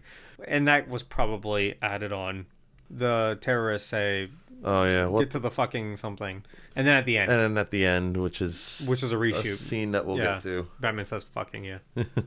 I also liked, and I see that you have that here in your notes. Um, when they talk, um, when they're not in like the air bubble, they t- communicate through like dolphin squeaks. I don't like that. H- how at else all. would you talk underwater though? Okay, it, it makes sense. So here's the. Oh, you like it? I like it. It makes well, sense. Well, because you don't like the movie Aquaman. That's yeah. that's really what this boils down to. And so anything different, you're like, yeah. I'm glad they changed that. Could you watch a whole fucking movie though of them dolphins squeaking at each other? Well, that's why they make those air bubbles to speak. But if they live underwater, they're not going to make air bubbles all the time. Like ah no. And the problem here is the lack of... It's not maybe not lack of communication. It's just that they're trying to set up an Aquaman movie that they haven't figured out yet. Yeah. They hadn't figured out all of the mechanics of, like, how do these people communicate and travel? And what does this look like underwater? And they maybe should have had ironed that out a little bit well, more maybe in the this. Aquaman movie to normal people, that is how they're talking. We just hear them in English. Okay. Yeah, they're really just squeaking at each other. I like that idea. Uh, and it's the same reason why Mera has a British accent in this. I like the British accent better, too. She's okay at it. There's a, there's some parts where it doesn't sound great. Right. She's not British. She's American. Right. But so what happened is when they reshot this with Joss Whedon, I guess at that point they're like, they probably had figured out more about the Aquaman movie at that point, and they knew that maybe she should be American, use her just regular accent. And so it, it's probably it was probably it's easier probably for, her. for it's probably for the best. So she does the reshoots in American accent. So then in Aquaman she has an American accent also. But again, this was filmed before, so it's just a product of like her hair's not this as red is out of time. Either. Well, there's barely any color underwater too. That's the other thing. That's true. I'll get to that. But the irony here is that the scene at the end was a reshoot. So they brought her back to do to do the British accent because otherwise you would break up the continuity within the movie itself. Yeah. I guess she could like pick up an American accent. People pick up accents. Uh, so and this is years later. Exactly. But so, you know, so again, her character has an American accent. It's been established. That's the canon. Yeah. But because this is a slightly out of canon before that even happened, like they, she had to be British again, so So that and... Uh, also, fuck Amber Heard. Oh, yeah, okay, yeah, sure. Cancel her. No, sure, yeah. Let's let's cancel her. But at the same time, like, I, I do like her in these movies. Uh, I think she makes a good Mera. However, you could probably recast her and it'd be fine. Yeah. You could put what's her name from Game of Thrones? Uh, Emilia Clarke? Yeah, Emilia Clarke. She would do just as fine. Yeah. I like so, her too. So. Yeah. Just plug her in, right? And that's, that's the other thing that we were talking about. They hadn't figured out what like underwater looks like. Yeah. Um, a lot of this movie is very desaturated. That's a complaint. Okay. Is that that's how Zack Snyder kind of shoots his movies. I like it. The football scene might be the most beautifully shot football movie ever because football fields are better lit than this. But this is also not because true it's to saturated. Life. It makes it look very cinematic. And... It, well, it's supposed to be dramatic because it's also his memories. Like it's not true. Yeah. I, I think it's like a it's it's one of those like unreliable narrator situations where like that's not literally what happened. That's how he remembers it. And so it's dark. It's yeah, very maybe shadowy. Maybe he didn't get the touchdown. Yeah, yeah. Maybe he lost the game. I don't maybe know. Maybe he sucks. But um, also, they were playing Wisconsin, which is a real team. Oh, uh, but back to uh, underwater. Like, I, I do like Aquaman's look better, like the movie's look, where it's very colorful. Because well, yeah, underwater can be very colorful. Like fish are very colorful, coral reefs are it very colorful. Depends on how deep underwater you are. Yeah, but, yeah. but also in that movie, they say they can see better underwater because their eyes adjust to low light because That's there's very true. little yeah. light down there, and fish and I will say, can see. The way that that's one of the things I did like about the Aquaman movies was the way it looked. Yeah. It, so it looked good. It would have been nice if there was some continuity here, but like they hadn't figured it yeah, out. Yeah, this I was guess. made before that, so yeah. yeah. But whatever. Part four, Change Machine. So that's in reference to the Mother Box, and that's kind of how they explain what the Mother Boxes are, right? Uh, yeah. But first, they finally suit up together. This is like almost two hours into the movie and we finally see like Batman, Wonder Woman, Flash uh and Cyborg all like suited up. They're on the rooftop with Commissioner Gordon. Yeah, that's all really good. I like all that stuff. Commissioner Gordon's cool in this movie too. And yeah, when they all disappear and the Flash is still there. Yeah, I like that. I think that was that was left in the theatrical cut. That was too. in the theatrical yeah. yeah which I was surprised that that little jokey scene was a Snyder scene actually. Yeah, well, this movie in general is it is much lighter than like it, B V S. It and is, Man of even Steel. Though the stakes are much higher. Yes, but maybe that's it. Maybe part of that it's like a balancing act. But yeah, it it's... really does seem like all three of these movies are reverse engineered from this idea. That I think he goes, I want to get to Justice League, and those are going to be the fully realized versions of these characters: Superman, Batman, right. Flash, and we're going to work our way backwards. So. I want to get to it at the end, but I think this movie nails a lot of the character complaints that we had before. I agree. It's unfortunate that it took this long to get there, and I see how it was all part of the plan. I just disagree with the plan. You know? Yeah. It's also unfortunate that we might not see this amount to well, anything. That's the thing. If you build up these characters the way you want it to do, Mister Zack Snyder, and you take from twenty thirteen to twenty seventeen, that's five years to do this. Yeah, I can't do math. That's four years, four years to do this. That might be too long. You know what I mean? Yeah, people to, are going to lose interest. To and... get the fully realized Batman who has turned over a new leaf, and to get the fully realized Superman who is a big inspiration of optimism and hope to the world. Uh, yeah. Maybe you should have done that right off the bat. But in this movie, at the very least, it is very satisfying well, to get like, these characters. Um, it's like what I said during the B V S episode. I think maybe, and... I think I was right, that this movie is going to retroactively make those movies better. Yes. Which it did. I think so, too. I told you that. I said that. We we said talked that. about it. We, we, said, we, we said that. We we did it together as a team. we said it in different ways. We're a team. No, no, no. But you're yeah. absolutely right. Now that you see the big picture, you can go back and be like, okay, well, yeah, Batman's in a rough spot, but he is going to make a whole one eighty in the next movie. You know what I mean? Yeah. Um, and now I feel like it's a payoff. Seeing these characters like this here, it's such a payoff. It's a very long it payoff, is a, though. Yeah, That's it is the a thing. Long, well, also, this movie was delayed for four years. that, it was supposed to come out three and a half years ago. Even then, though, it would have been a long payoff to wait until yeah, twenty seventeen sure, to exactly. see that. Um, but if this movie came out four years ago... It wouldn't have felt as long. It wouldn't have felt as long. And I also think D C E U would be in a very different spot right now. Yeah. Because this this is a popular movie right now. People at the moment, more, yeah, it is. More fans are loving it than they are hating it's it. It's the most buzz that D C has gotten for their movies since Dark Knight. Maybe since like B V S, but that's negative buzz. That's yeah. I mean, like positive positive buzz, buzz since like, like the Dark Knight. Yeah, yeah, I'd agree with that for sure. So I don't know. Fucking do something with this, but we'll get to that. Uh, the sewer fight. I like all this a lot. Uh, all the sewer stuff is really good, I think. It's only a shame that we had seen most of it in the last movie. Yeah. In a different context and not as good. Right. Because, yeah, I remember watching the scene. I'm like, I've, I've seen this before. Yeah. That's kind of the unfortunate thing is that we've seen the main parts yeah. of this movie, basically. But um, one thing I thought was a little weird was he told Flash to, like, get the people out. All he was really kind of doing was running alongside him, telling them to hurry up. I, like, I, I like, thought he was gonna like carry people or something. Yeah. Or, well, between or him and Cy- between him and Cyborg, they were doing it. But then uh, the part where all the rubble is gonna crash on them, and you've got him flashing around. Yeah, and you only see flashes of him. I love that bit. That was cool because also we've seen speedsters before. Like Flash has had several seasons of his, of a T V show. We had two versions of Quicksilver. We've seen every different way you could do a speedster at this point. Yeah. We haven't quite seen that, you know? Yeah. It was, again, in the movie universe and the sci-fi genre, we've seen everything. So it's crazy when they find something that we haven't seen yet and they and they really utilize it. Yeah. I love that bit. I also love when... This is also when he knocks the sword into Wonder Woman's hand, right? Yeah. He did that in the last one, too. But he like just, they kept it. He's so happy about it. Yeah, he's like, I did something, because that's us. You know what I mean? Like if we joined a superhero team, that'd be us. Like I did something to help. I'm part of the team, and then he trips. Yeah. I also like that Batman's not blue than this one. We'll get to that next week, but he's regular. He's black, as he should be.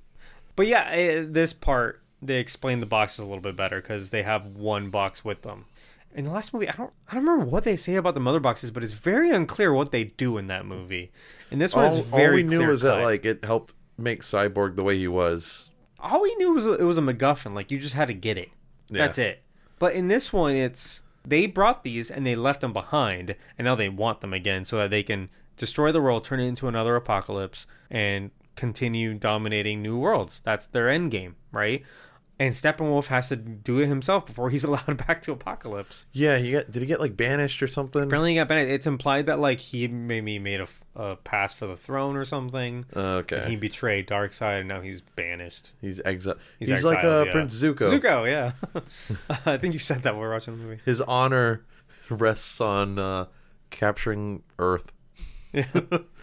But the Mother Box shows him that the anti-life equation is on Earth. Right. Which is Darkseid's end goal, uh, is which to find is the anti-life equation. Kind of a weird thing, because, like, did Darkseid not know it was there? Did he lose the planet? Because he was yeah. previously on Earth. Right. I think what they said is that he knows that it's on the planet that fought back. Fought, fought back. The only one that, only planet he's ever lost was Earth. And so, but I guess forget where it was at. Like it's been a few thousand years, which I guess is like planets move through space; they're always moving. So I mean, the location's yeah. obviously different. But you got but boom tubes. Also, like it, it also might be that he didn't know the anti-life equation was there. I don't know. And he found it, out later, and he was like, "Oh fuck, I gotta nitpick, find that really. planet like, again." Yeah. To me, this is a nitpick. I'm like, eh, it's just one to of those some things. People, it's like a plot hole, though, which I guess it could I don't think be. It's a plot hole. The thing is, if you pick apart other movies, you could do things like this. Yeah. You know, for thirty years, we were saying, like, oh, Han Solo thinks that a, a parsec is a unit of distance. Han Solo's you know? an idiot. Or a unit of time, not a un- yeah. uh, unit of distance. It's just one of those things where it's like, oh, is this a plot hole? Like, does it matter? It doesn't really matter. It doesn't matter. Like, it's it's whatever. The boxes can basically change matter. And I love the part where he explains where that specific box has been through, that the Nazis found it. Yeah. Uh, and then Clearly the Americans they, they took probably it used and... it for a real program that they did where they were trying to, like... Like a science-y thing? Yeah. They were fi- oh, they're trying to find, uh, like, uh, mythological artifacts. Mm-hmm. Yeah, that was real. Uh, and yeah. I love... Nazi fake period movie things. I fucking love that shit. There was another Nazi project where they were trying to like unlock like hidden potential. I think it was called like the M K Ultra program. That was a thing too. Really? I think. We'll look that up. Yeah, I'm down. Let's look it up. But uh, Captain America did it where it's like World War Two, but actually here's a lot of stuff you didn't know. And yeah. uh, Inglourious Bastards. I fucking love no, all that stuff shit. Like that's great. I love when games do it too, like Wolfenstein, yeah, or uh, Call of Duty Zombies. Yeah, all of that was based off of like Nazi experimentation. I and don't stuff. know why. There's something interesting about it. Fake movies with, or like movies with like fake Nazi history is so fun, but it's so fun. It's it's fun because uh. because they really did try to do weird things like that. Sure, and like, those movies like are like, well, what if they found something? It's semi-plausible. Yeah. History. So the decision to revive Superman is still in this movie, but in this one, just, it just makes more sense. And then there's the scene when Martha goes to speak to Lois, but actually it's the Martian Manhunter. Did you know? Was what? that a surprise for you, the Martian Manhunter? Yes. Because we, it was, it, it's this big open secret that he was in this movie because Snyder mentioned that forever ago. That, oh yeah, my movie would have had Martian Manhunter. And so people knew he was in this movie. Uh, but they since, didn't know when he was going to show up. Well, because, you know, this movie was never supposed to come out. Right. Then it was revealed that it was this character, General Swanwick, who was in the last the two whole movies. Time. The whole time. He was always there. He was always supposed to be the Martian Manhunter. And so when we were rewatching these, I realized that you didn't know that. I'm like, oh, I'm going to keep this from him because I want. I, I thought I'm going to save one surprise for you. Yeah. You know? In our Man of Steel episode, Chris mentioned it. Yeah. And you didn't catch on. I was like, oh, he doesn't know this. And and Chris stopped talking about it. So I'm glad that you uh, that wasn't spoiled for you. But yeah, it was. I was like, oh, shit. Part of me thinks, though, that that was a reshoot and that conversation between Lois and Martha was supposed Originally, to be Lois the real Martha. Martha. Wasn't Martha still in Smallville like two scenes later, though? I guess maybe. Yeah. I just couldn't tell if it was original or not, and he just wanted to do you think, shove in Martian Manhunter. Do you think the one in later in the epilogue was original, where he comes down and just talks to no, Bruce? No, that's new. That's actually a new scene? Apparently, they wanted to use Green Lantern, and they couldn't. Why not? Uh, W B was being weird. And W B's like, so weird. Even though there are two Green Lanterns in this well, movie, there are two. Kilowog is in this too. This is a too. dumb thing that W B does, though, because back when the C W shows were doing like really well, W B was like, oh, you can't use the Suicide Squad anymore, and you can't use right. Deathstroke because we're going to have them in our movies. Even though they're completely unrelated. Yeah. I don't know, but I've heard that maybe that scene could have been a Green Lantern, and so Ben Affleck is acting up against, like, whoever that is, because all he says is, like, can I help you? Like, person flying in the air. So that could have been either just a dude Martian in a green morph or suit floating. Yeah, exactly. But I, I do like that it's Martian Manhunter. Um, yeah. Well, he's a cool character, too. I like him. And he's and he's a, an important member of the Justice League. And it's like, you're doing Justice League. Do it. Go all in. What What's holding you back? Again, there's two... The studio. Green, yeah, but there's two Green Lanterns in this movie, for fuck's sake. They both die. Where, who was the second one? Kilowog is in this. Uh, there's a vision of uh, the future, oh, oh, and his body's on the ground. That's right. When you see uh, yeah. everybody getting killed. Yeah, yeah, yeah. yeah. What, the vision that Cyborg sees? Yep. Okay. Yeah, yeah, yeah. Part five, All the King's Horses. So this is the part where they dig up Superman. Oh, Ryan Choi is in this movie. If you don't know who that is, I didn't know who it was, but that is the second Adam. Um, so that Chinese assistant. Okay. Or that other doctor. Oh, towards the end of the movie, they say something like, oh, something working with nanotech. Nanotech. Yeah. That's your thing, right? And he's yeah. like, yeah, that's my thing. So that was supposed to maybe spin off into an Adam movie. We're not getting a Ray Palmer, though? Well, that was the thing. Skip Ray Palmer and go to... Uh, yeah, the shows are doing Ray Palmer Ryan anyway. Choi. Well, also, it's one of those things where it's like, you know, there's so many white male superheroes that when given the chance to... Why not diversify yeah, exactly. without actually changing the character? Exactly. Yeah. Because the, this guy is Chinese in, in the comics, and he's they got a real Chinese actor. Like, that man's accent was very yeah. real.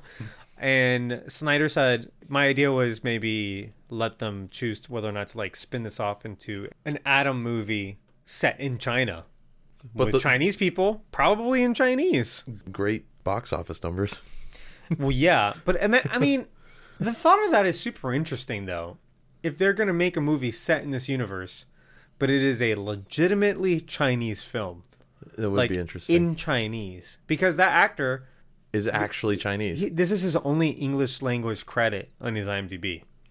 He wow. has only done Chinese stuff. Hey, he did a good job. Oh, yeah, he's he's great. Like, I mean, he speaks English, obviously. Yeah. Um, but he's only ever acted in China.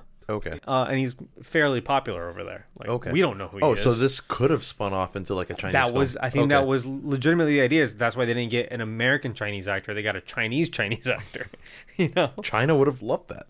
that. I think that would have been so cool. Like, even if we have to watch it with subtitles, it is a little bit like, okay, well, how do you think they watch our movies? Yeah. Like, either subtitles or in bad dub. So uh, that would have been super cool. It's too bad. I mean, who knows? Who knows what the future lies for? ninety-nine percent chance it's not happening. Yeah. But, but like, that's a good idea. They can still do that. Unfortunately, you know what I mean? Character is from this movie. Yeah. Okay, well, so is Iris West, and she's going to be in the Flash movie. True. Same actress. Okay. I, so, I don't know. Anyway, did you notice a pregnancy test in this part I of the did. movie? I'll explain that later. Yeah, I, I didn't get it, but I noticed that it was there. I was like, did Superman... It was very clearly put there, too. Yeah. I'm like, like, it's not just like, she yeah. blink and you miss it. It's, no, it was The camera there. holds on it, yeah. So I was like, is she pregnant?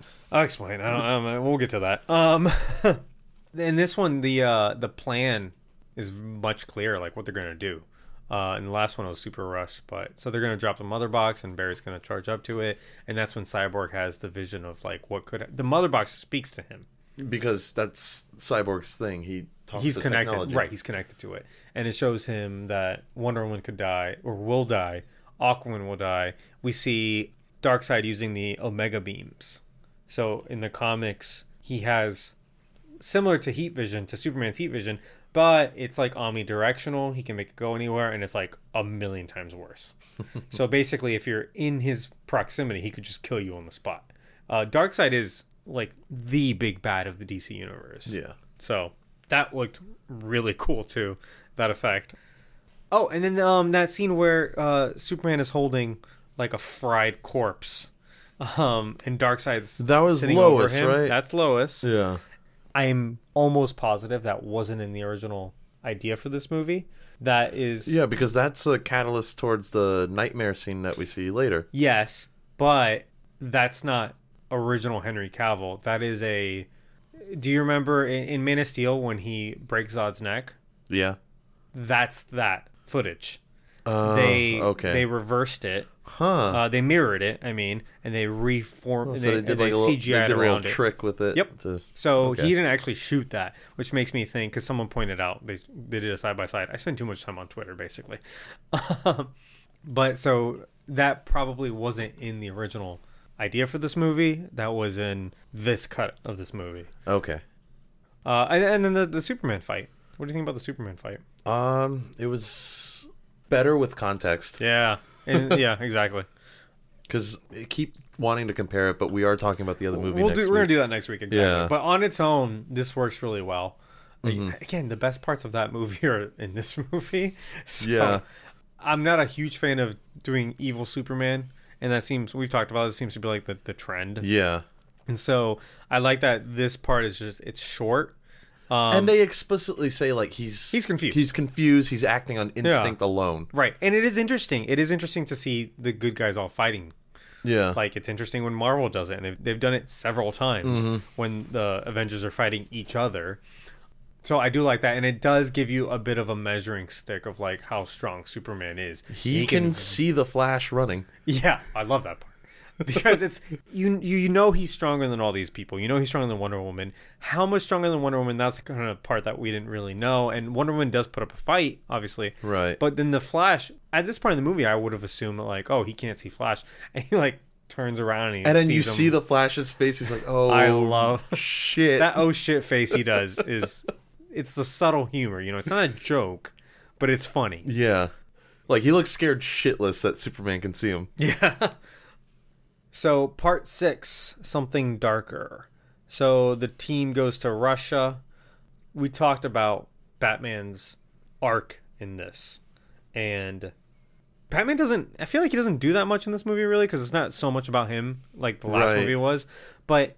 I love Batman in this movie. Well, his character arc in this is basically like turning over a new leaf. Yes. And then tr- it, trying to bring these heroes together. It feels complete to me. I feel mm. like watching this movie was so satisfying because I feel like this is Batman. This is the Batman. I got Batman animated animated series vibes from this, you know, which is the Batman I grew up with. Like, he is a fully realized Batman. He's seen good. He's seen bad. But at the end, like, he feels wise in this. Yeah. Early in the movie, he says, or about halfway through the movie, he tells Alfred, like, for the first time in my life, I'm working off faith and not reason. So he's telling Alfred, because Alfred's still worried about him. He's like, "You're gonna get killed or whatever." Yeah. He, you know, says some other stuff, and he's like, "I'm doing what you want for once. Like you won." This like, is the most optimistic I've seen Batman exactly ever. I, right, it's, this version of Batman specifically, yeah. And so it's crazy to me that like this was always the plan for this character, and yet D C still wanted to quote unquote course correct it when it's already in the movie. You didn't have to fix it. All you had to do was let it happen. Because, exactly. Just let it happen because it's in the movie. And he means it because in the last movie he says, if there's a, even a one percent chance that Superman is our enemy, we have to take it as an absolute certainty. So that is purely reason, statistics. Yeah. That's how he's working. And now he's a little wiser. He's a little older. He's seen some things. He's more optimistic. And so when he says something like, Superman showed me blah blah blah because he it's worded differently in both movies, it means something now. It's not like in the in the theatrical cut he just says Superman was a beacon of hope and we're like, you don't mean that because we just saw the last movie and you didn't think that. Exactly, that's not what you said. And in especially this in one, the theatrical cut of the last movie too. Exactly, but it, it's all fucked. But in this one, you here he is, you feel him, like you see the character come realizing his arc. He is just a better Batman, and when he's assembled the team, he's completed his mission, and they all get on the on the it's called the Flying Fox. I don't call it that, but that's how it was. They said it at one point. They get in the plane and he turns around and he's like, faith, Alfred, faith. Like for me it was like a boom moment, you know? Yeah, no, he's a different man at this point. I and Affleck kills it. We'll talk about it next week, but he phones in the reshoots really bad. Again, he was going through a lot of shit. Yeah. But in this, like, he's he's really good. Superman picks his black suit. What do you think about that? Uh, well, his black suit is a suit that he uses after he's resurrected anyway, right? Yes. Which, I guess from a comic standpoint, that's why they had that happen. But I don't know why he, this version of Superman picks the black yeah. suit. It's just an editing thing. And this is this goes to show how, like, how much like effect like a simple edit in a movie will have on you, mm-hmm. like when you're watching the movie, because the suit wasn't black originally, it was red and blue, right? Uh, the black suit doesn't actually exist in real life. Mm-hmm. He wanted to do the black suit because one, he's Zack Snyder and he's metal, right? And the black suit's metal as fuck. But two, in the comics, yeah, like you were saying, like when Superman dies, when he comes back, he wears a black suit for a while because in I guess in, in sto- canon it helps him in sto- absorb. In story, it, it regenerates his powers. Okay, it's a regenerative suit because he, when he wakes up, he doesn't have as many of his powers or whatever. But also in comics, you got to break up the monotony of it. It's the same reason why they wrote a reason to put Spider-Man in black for a while, right? Yeah, it's Venom. But he wanted to do Zack Snyder wanted to do black suit. D C said no, absolutely not. You're not gonna make him darker than, than the last movie. So no, red and blue. So they shot this on red and blue, but now that he gets a second chance to just do whatever he wants, they colored it black. Right. First of all, looks great. It um, does look good. You wouldn't think that that was colored in post. You've, even with like C G I or whatever, it just it looks super real, you know? Mm-hmm. But in that scene when he picks the black suit, he doesn't actually pick the black suit. That was filmed as him picking the suit that was shown on screen, the blue and red one. Oh. You see what I'm saying? But because they colored it in post and they didn't reshoot that scene, then we are left to assume that the black suit was off camera and he picked it. Okay. Making him look a little emo, right? Right. But like his attitude isn't like no. down or anything. No, He's no, still no. like Superman. But, but because that scene exists and because it got colored in post, it makes us feel like he chose the black like, suit. It's like, you know what? I'm which just, is a, I'm just feeling it. Which is kind of a weird thing to do. But also, you're not going to reshoot that scene just to clarify that one thing. Yeah. And Henry Cavill wasn't available either. I guess they could have recolored the suit in that scene if they really wanted to. Like, that red and blue one on the side could have been black. Yeah. And he, eh, that would have worked, actually. Yeah. Like, he didn't have access to the red and blue one, so he picked the black one. I don't know. Yeah, because his red and blue one's, like, destroyed or whatever. Yeah. Yeah, that could have worked. No, but I, mean, I like the suit it's a lot. It's fine. The suit's fine. It looks we, good. We didn't talk about um, Superman suits when we did the bonus episodes, and we, usually we talk about like costumes and stuff, and we right. kind of forgot. First of all, I love the costumes in all these movies. They're incredible. Yeah. But in this movie, this is my least favorite Superman suit because the first two are great. The Man of Steel one is kind of muted blue, mm-hmm. desaturated. For Batman versus. Superman, they up the blue. so it looks great. It's a really nice dark like a blue. Perfect Superman. Yes, suit. It's a nice dark blue and a nice dark red. It looks incredible. And in this one, if you watch the bonus features of the theatrical cut, they added these reflective panels underneath his suit. I'll show you a picture. Huh. It looks horrible. And then Joss Whedon lightened up the blue a lot in post, and it looks light blue, very reflective, like muscle inserts. It looks so dumb. I really don't like it. But what's nice about them coloring this suit black is that it kind of makes that go away. And so it fixes the problem. It fixes the problem. Yeah, the final product looks great. Look at it. Yeah. It's awesome. So anyway, he does his flight with the two dads talking to him. I love all that stuff. That scene was really good. A little emotional. It do- yeah. yeah. And you know what? I feel like it, like we said, it kind of fixes all the Pa Kent problems we had. Yeah. Did you feel that? Yeah. I'm like, the- oh, maybe Pa Kent wasn't a piece of shit. Maybe he wasn't that wrong. I don't know. What I'm saying is, maybe Superman is just remembering the best parts of him. And when, when he combines the advice of both of his dads, that's Superman. That's yeah. who he wants to be. Because both those other movies had identity crises for him. Not mm-hmm. knowing who he's supposed to be, what's his role. He has a lot of people telling him different things. But it's a combination of all of them that he picks something in the middle where he's got, you know, Jor-El telling him to be an inspirational hero for the humans who are fucking idiots or whatever. And then he's got Pa Kent telling him, oh, fucking whatever he told him. Fuck everyone. Yeah. Let him die. But in that moment, he just kind of remembers the best of both his dads. Yeah. And is inspired. Which gives him kind of like the best of humanity and the best of Krypton. Yeah. Which I is think Superman. It, it's one of those things. That scene kind of made that movie better. Yeah. Man of Steel. You know? Oh, I love it. And then they recreate the flight sequence when he kind of takes off. He's got the little rock. The music, so. too. The music is back, too. Again, that's what I wanted. I wanted these musical callbacks. And they the score brings back the best parts of those scores, even though it's a different composer. Well, they work together a lot. Junkie X L and, and Hans Zimmer. Okay. The third act of this, I like. Third acts can be tough, right? Yeah. A lot of, a lot of movies that kind of fall apart here. But I like this because everybody is fighting to their strengths. Yeah. A lot of times in Justice Leagues, like when you when you pick up a Justice League comic, all the heroes are doing something different because they all have very different power sets. Mm-hmm. Unlike some Marvel stuff where, like, say, the Avengers, they're all... They all group up and fight. Exactly. Because they're all fighters with slightly different powers, but they're all yeah. super strong, right? Whereas the Justice League, it's, like, wildly different. Wildly different. Exactly. Yeah. Flash can't punch really hard. No. Sometimes he can if he does it really if fast. He, if he's moving really fast, yeah, yeah. but that's...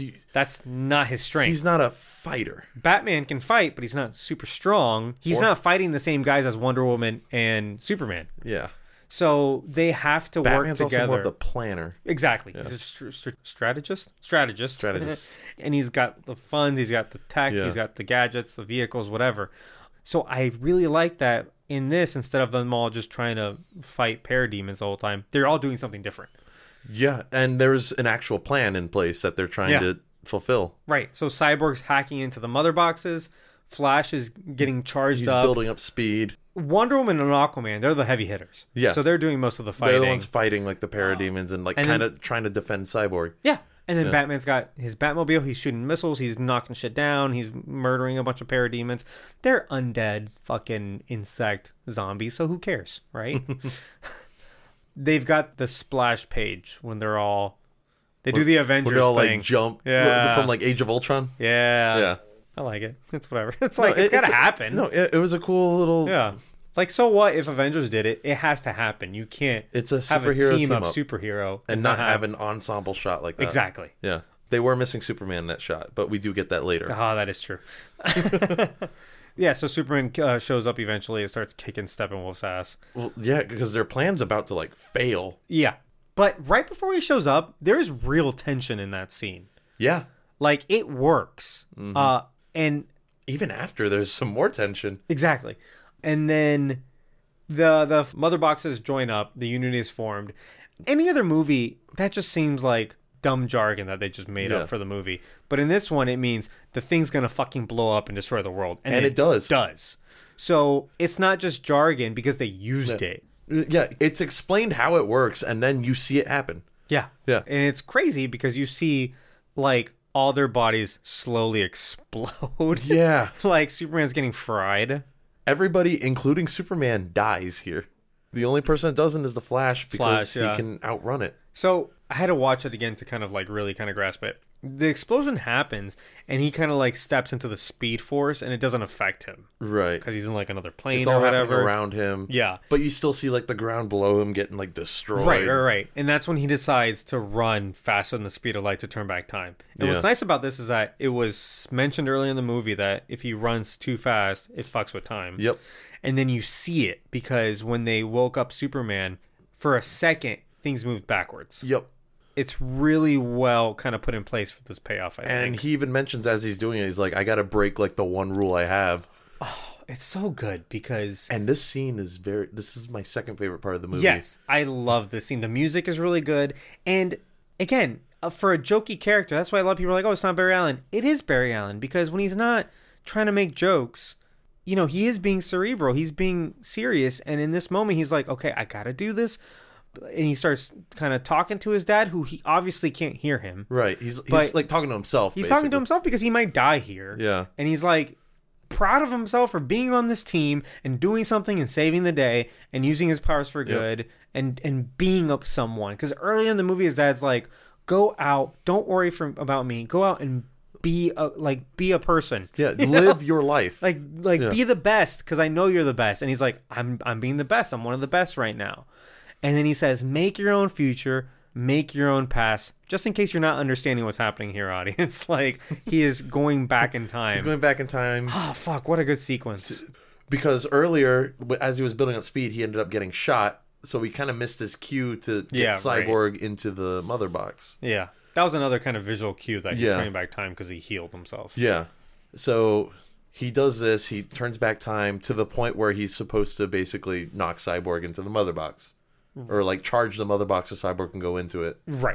And he goes back in time and does that. Saves everybody. He saved the world. Yeah. And I like seeing that, like, you see, like, Superman and Cyborg, like, their skeletons reformed and the blood comes yeah. back in and the skin comes back on. It's one of those things where, like, could they have gotten away without the P G thirteen? Like, the, the... Doctor Strange did. You see people getting, like, impaled and killed in kind of oh, terrible yeah, ways. I guess you're right. I guess you're right. I guess you're right. You see the, someone the N B A fly out of a car yeah. and splatter on the ground, but, like, it's shown in reverse, so you see him, like, oh, yeah. That's right. They did do that in that movie. Yeah. So it's not unique to this movie, but this movie did it very well, I think. Yes. Yeah, the M P A A can be really weird with stuff. Sometimes things are rated R because, whatever, they feel like it. Why was The Matrix rated R? Uh, a kick to the head. Really? A single kick to the head made it rated. Yep. What the fuck? Yep. Was it because of, like... Violence? Yeah, violence to the head they take really seriously. Huh. But that's why I'm like, all the head splattering to the walls and stuff in this movie, that's it's that's why R. it's R. He ran yeah. with it. They're like, rated R, cool, let's have blood everywhere. Yeah.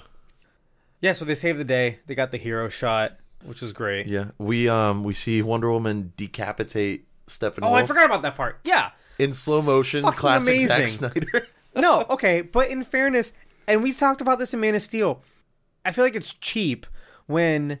You don't want your hero to have their hands dirty by killing the bad guy. So you have to make the bad guy kill themselves in a creative way. Yeah. You know what I mean? And in the last movie, in, in the Justice League Joss Whedon cut, I don't know if you remember how that ends. I don't. Superman shows up and literally scares Steppenwolf to death. Steppenwolf gets, is scared of Superman.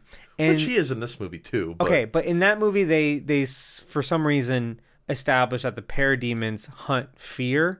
They sense fear and they hunt it down. Oh. So then the Parademons he turn gets scared. On, they turn on Steppenwolf and kill him. And then either they kill him or they take him in the boom tube and they take him back to Apocalypse. And you don't see him die. That's how that movie ends. Yikes! Exactly. And I'm sorry, like if you've got a guy who's trying to take over the world, you kill him. You fucking kill him. You don't think twice about it. Right. So. I love that they just beat the shit out of him. And then Wonder Woman, who is the most ruthless one, as established in this movie, she killed that first guy. Yeah. Something that Superman and Batman might not have done. Uh, she's like, fuck it. Cut his I'm going to kill him. Off. I'm going to slice his I mean, neck. Chances are Darkseid would have killed him anyway. Yeah. But, you know. I had that moment spoiled for me, too, because I saw like a... Again, a lot of this stuff was already available online. Like people okay. knew how this movie was going to go. And I saw a cosplay of a Wonder Woman, and she had like a sword, and at the end of the sword, it was Steppenwolf's head. I'm like, okay, that's going to happen in the movie, isn't it? No, it was a good scene. And then, like, the head just slides, and then Darkseid just, like, steps on it. Yeah, out of anger. I love that little scene, though, where they're looking at each other, and they're just yeah. having a stare down. There's, like, on a the portal between tube. Apocalypse and Earth, and they're just, look, yeah. They're like, yeah, what are you going to do? And, and Darkseid's like, I'm going to fucking kill y'all. I'm going to find a way. uh, I like that a lot. That was a really good... That was a really good ending. You know, that was also like, that was the cliffhanger, because it sets up Darkseid as this big threat. Because he's like, all right, I'm going to go to Earth and I'm going to fucking kill them. I cannot forgive W B if they don't make sequels to this. Like, I, they probably won't. I'm just keep my expectations in check. But yeah. Holy shit, like, but like, what a setup. Why, why would W B remove that? That was basically their ticket to getting a universe going with their whole Thanos-level villain. Yeah. They fucked up. Yeah, seriously. So the epilogue. You want to talk the epilogue real quick? Yeah. It's the nightmare sequence again. Only this time it's a little bit different. You've got Batman, Cyborg, Flash, Deathstroke, Mera, and the Joker. So this is all reshot. The original nightmare sequence might have gone a little bit differently. But okay. Because he had money and whatever, he's like, fuck Did it, Ben let's Affleck do it. Come back for this? Yep. Was he happy to do it? Yeah. Oh, okay. I mean, that I know of. He, I don't think he, he mentioned it. I mean, he he did it, right? Well, so, like, he could have said no. It seems like Ben Affleck is a lot more willing to work with Snyder than Joss. Again, these are real jobs. Like, it's not just about the movie and the script or whatever. Right. It's about being on set mm-hmm. and working with someone you like. Working, it's having a, a nice no, boss. Yeah, if you have a shitty boss, your performance isn't going to be that great. Yeah, you don't want to. You might not want to be there, no matter what they're paying you. Especially some uh, like a A-list celebrity like Ben Affleck. He can do any project he wants. He doesn't have to fucking be there if he's uncomfortable. You know what I mean? Right. Like, well, which means he was totally open to doing yeah. it, and that's why I asked, like, was he happy to do it? Pro- like, again, probably. I don't know. But he's also he also is coming back to do the Flash movie. Okay. Which who knows what that's about at this point? That might just be in his contract. What movie? No. No. He he was out. He was out. And then he was like, okay, I'll do this. The news for this that he was going to reshoot Snyder Cut stuff as Batman, and he was going to do Flash, came out like a week apart. Okay. So he agreed to do both things at the same time. Huh. And that starts filming next month, The Flash. And we'll see if that movie finally gets made. Yeah, seriously. uh, so Ben Affleck will be in that in some capacity. Okay. So epilogue is in the nightmare. Was it like four years in the future? Four or, or five years in the future, yeah. yeah. But this time Joker's in it. Wasn't originally supposed to be in it, but because Snyder just felt like, I can ask Jared Leto, we can put these two characters together who I haven't met. Yeah. And probably won't anymore. Because I remember him saying, like, well, this is supposed to be this Batman's Joker, and I want them to interact on screen. And they never did. Yeah. They were on top of the car in Suicide Squad, and that's, and that's it. it. Then actually... That's not interaction. You know, yeah, exactly. Uh, what do you think about that? It's mostly just their interaction. That's ninety percent I liked of the it, scene. Because you could tell that there was definitely history between them that Joker right, brings yeah. up. You like Jared Leto in this? I yeah, I'm, I was yeah. fine with it. He a lot of people hated this, and a lot of people loved it. It seemed like he was it. trying to act like the Heath Ledger Joker a little I, bit more. I, don't, I didn't get that. I, I got that he he's doing him, but he's doing I, his inter- interpretation. I like, it was better than what we got in Suicide Squad. Well, so we watched Suicide Squad, and my opinion is that all the Joker stuff was like edited out of context. Yeah, it was weird. All so of it was really weird and it, out of place. Right. It felt like you walked in on him halfway through like. A, a soliloquy or something. Yeah. And, or like, you know, just some dialogue. And they just kind of cut and pasted yeah. different things together. And this together. is like the first time we get to see him actually yeah. act. Right. I liked it. I, I liked their I interaction. Thought, I, you know what? I really like it. You can tell Batman hates him. I get that it's, I get that it's a Jared Leto take. Right. But I think it fits this universe. And I like that it's, it feels like an R-rated Joker. It doesn't feel like the Joker movie where it's fundamentally a different character. You know what I mean? Yeah. This feels like the Joker in this universe. And it looked like instead so, of like lipstick, it was like blood on his mouth. Did you notice that it was a lot darker? It, it was yeah. I don't know if he was if that's makeup or he like ate yeah, someone. Who knows? Like fucking anything can happen right now in this universe or yeah. whatever. I mean, in the comics we have a Joker that like cuts his own face off. Right, so. right, right. This isn't that the, crazy right. by it's comparison. On par. That's what I'm yeah. saying. This is more. It feels more comic accurate than other Jokers we've gotten, right. including Heath Ledger's, which I love. But this does feel more in the comics, mm-hmm. right? The makeup was great. Yeah, the I hair re- is great. Yeah, I mean, put up against like Heath Lo- Heath Ledger's and Christian Bale's like scene that they had. But that one's probably still better. Well, that was also like but it's a different part of movie. The main plot of said movie, yeah. too. And Heath Ledger's incredible in it, and that might be one of the best scenes in any comic book movie. Right. But this was good. I like it. Yeah. No um, no one's gonna be Heath Ledger again, yeah, so yeah. people need to let yeah. that go. But again, this is more more comic-y, and uh, I really like the reach-around joke.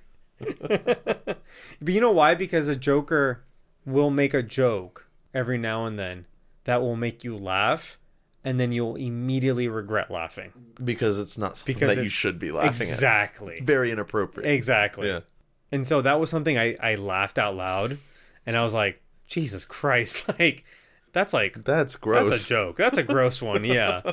And Sable, like, didn't know what a reach around was, and we had to explain it to her. I thought it was when you snuck up behind someone.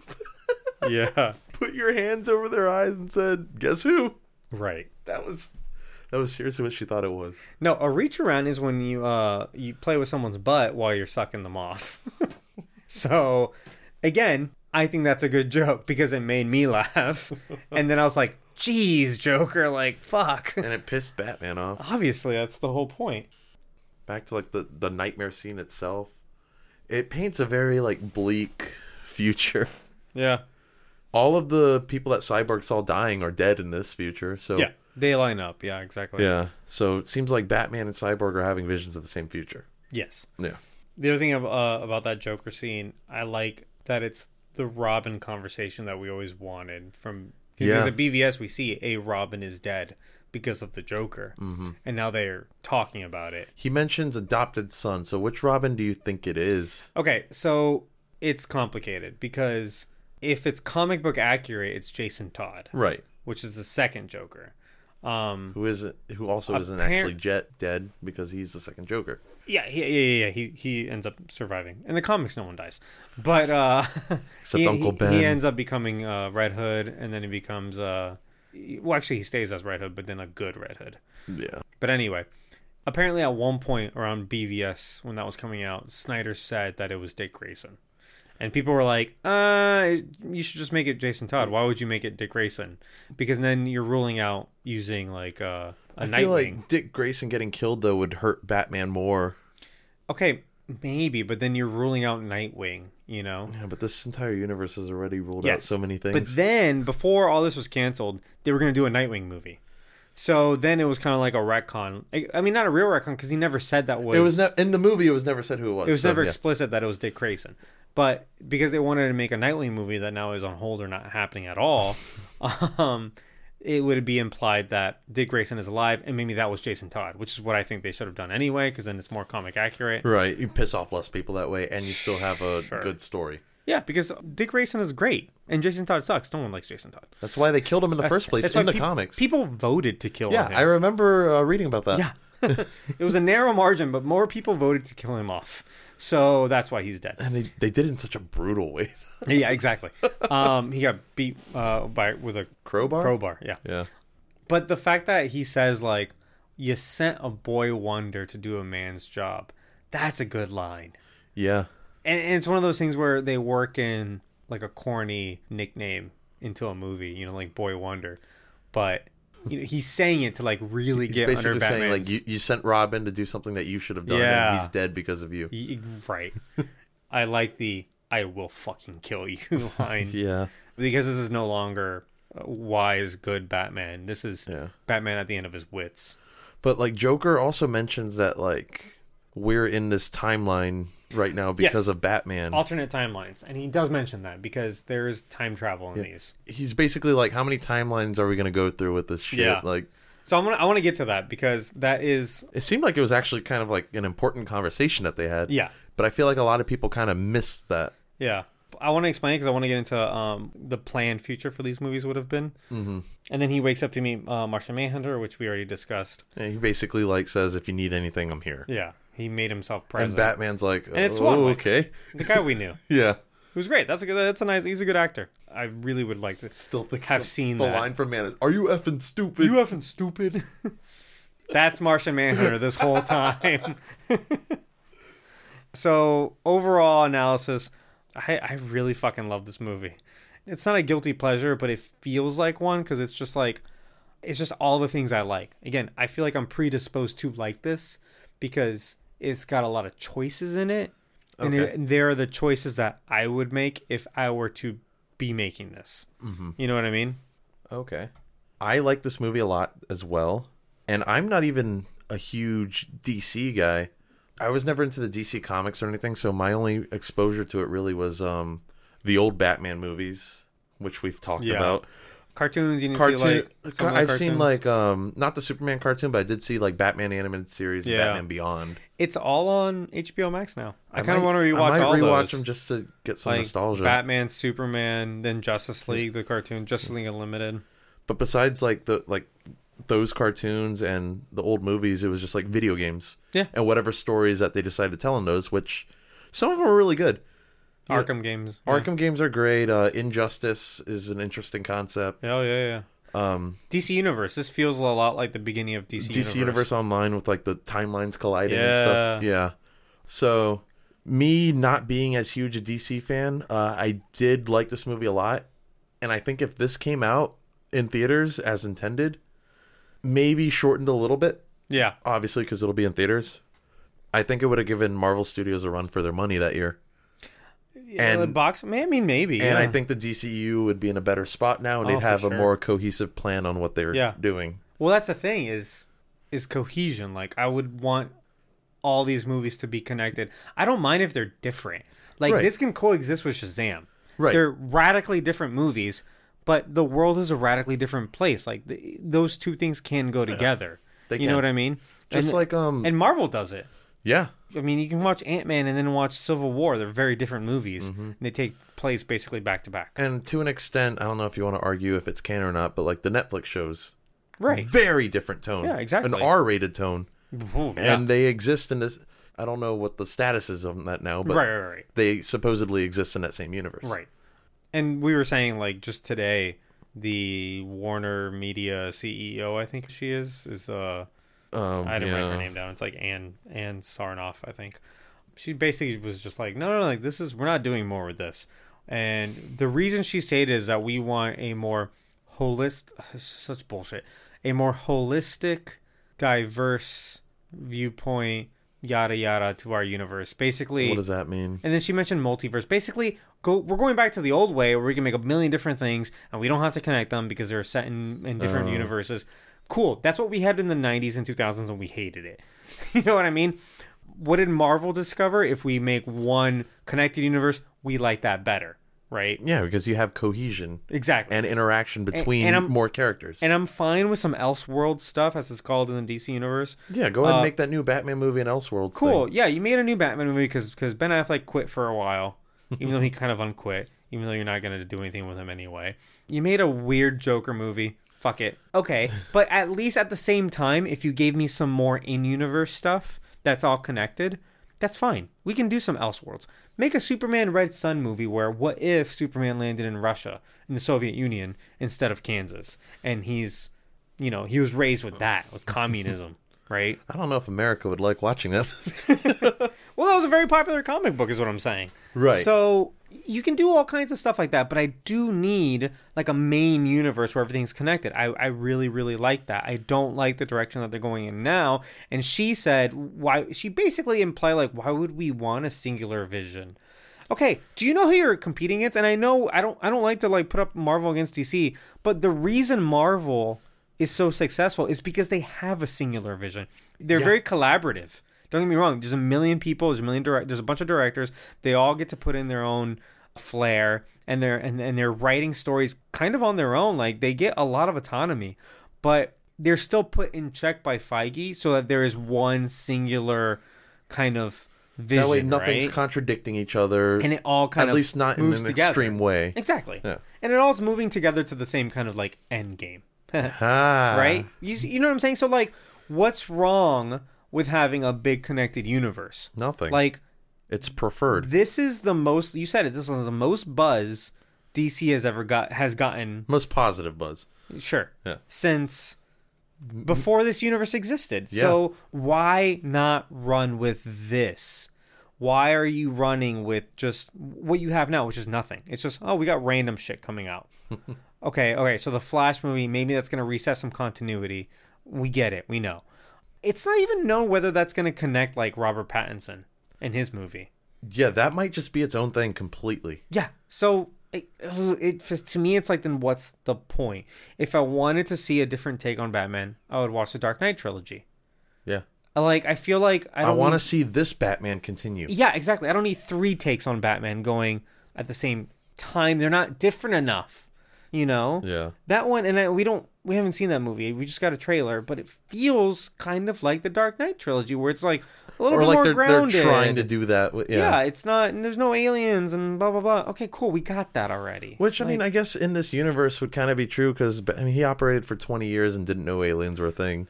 I'd rather see that. I'd rather see a, a, a prequel series or something. A Batman's, I don't know. I, I'd rather see something else.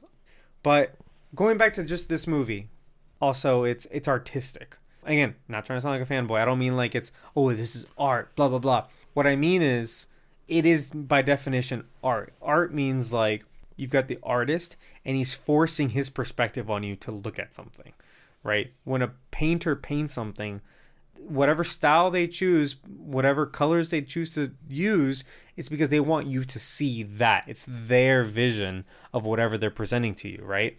But in a movie, you can make things more realistic, or you can make things more kind of artistic, where you're putting them through more, maybe more stylistic perspectives, maybe the way you shoot things. And one thing we talked about was, when we talked about B V S, was the the Bruce Wayne origin. Right, and how we saw oh. Christopher Nolan do it, and how we saw Zack Snyder do it, and they're radically different. Yeah, that's who Snyder is. He's very artistic, so he he is going to put the camera up against the gun barrel in slow motion. Yeah, and then the pearls are going to fall slowly, and then there's going to be music behind that's it. That's his style. That's how he is. It is artistic. It's not realistic, right? Mm-hmm. So at one point, you kind of have to ask yourself, how artistic do you want your movie to be?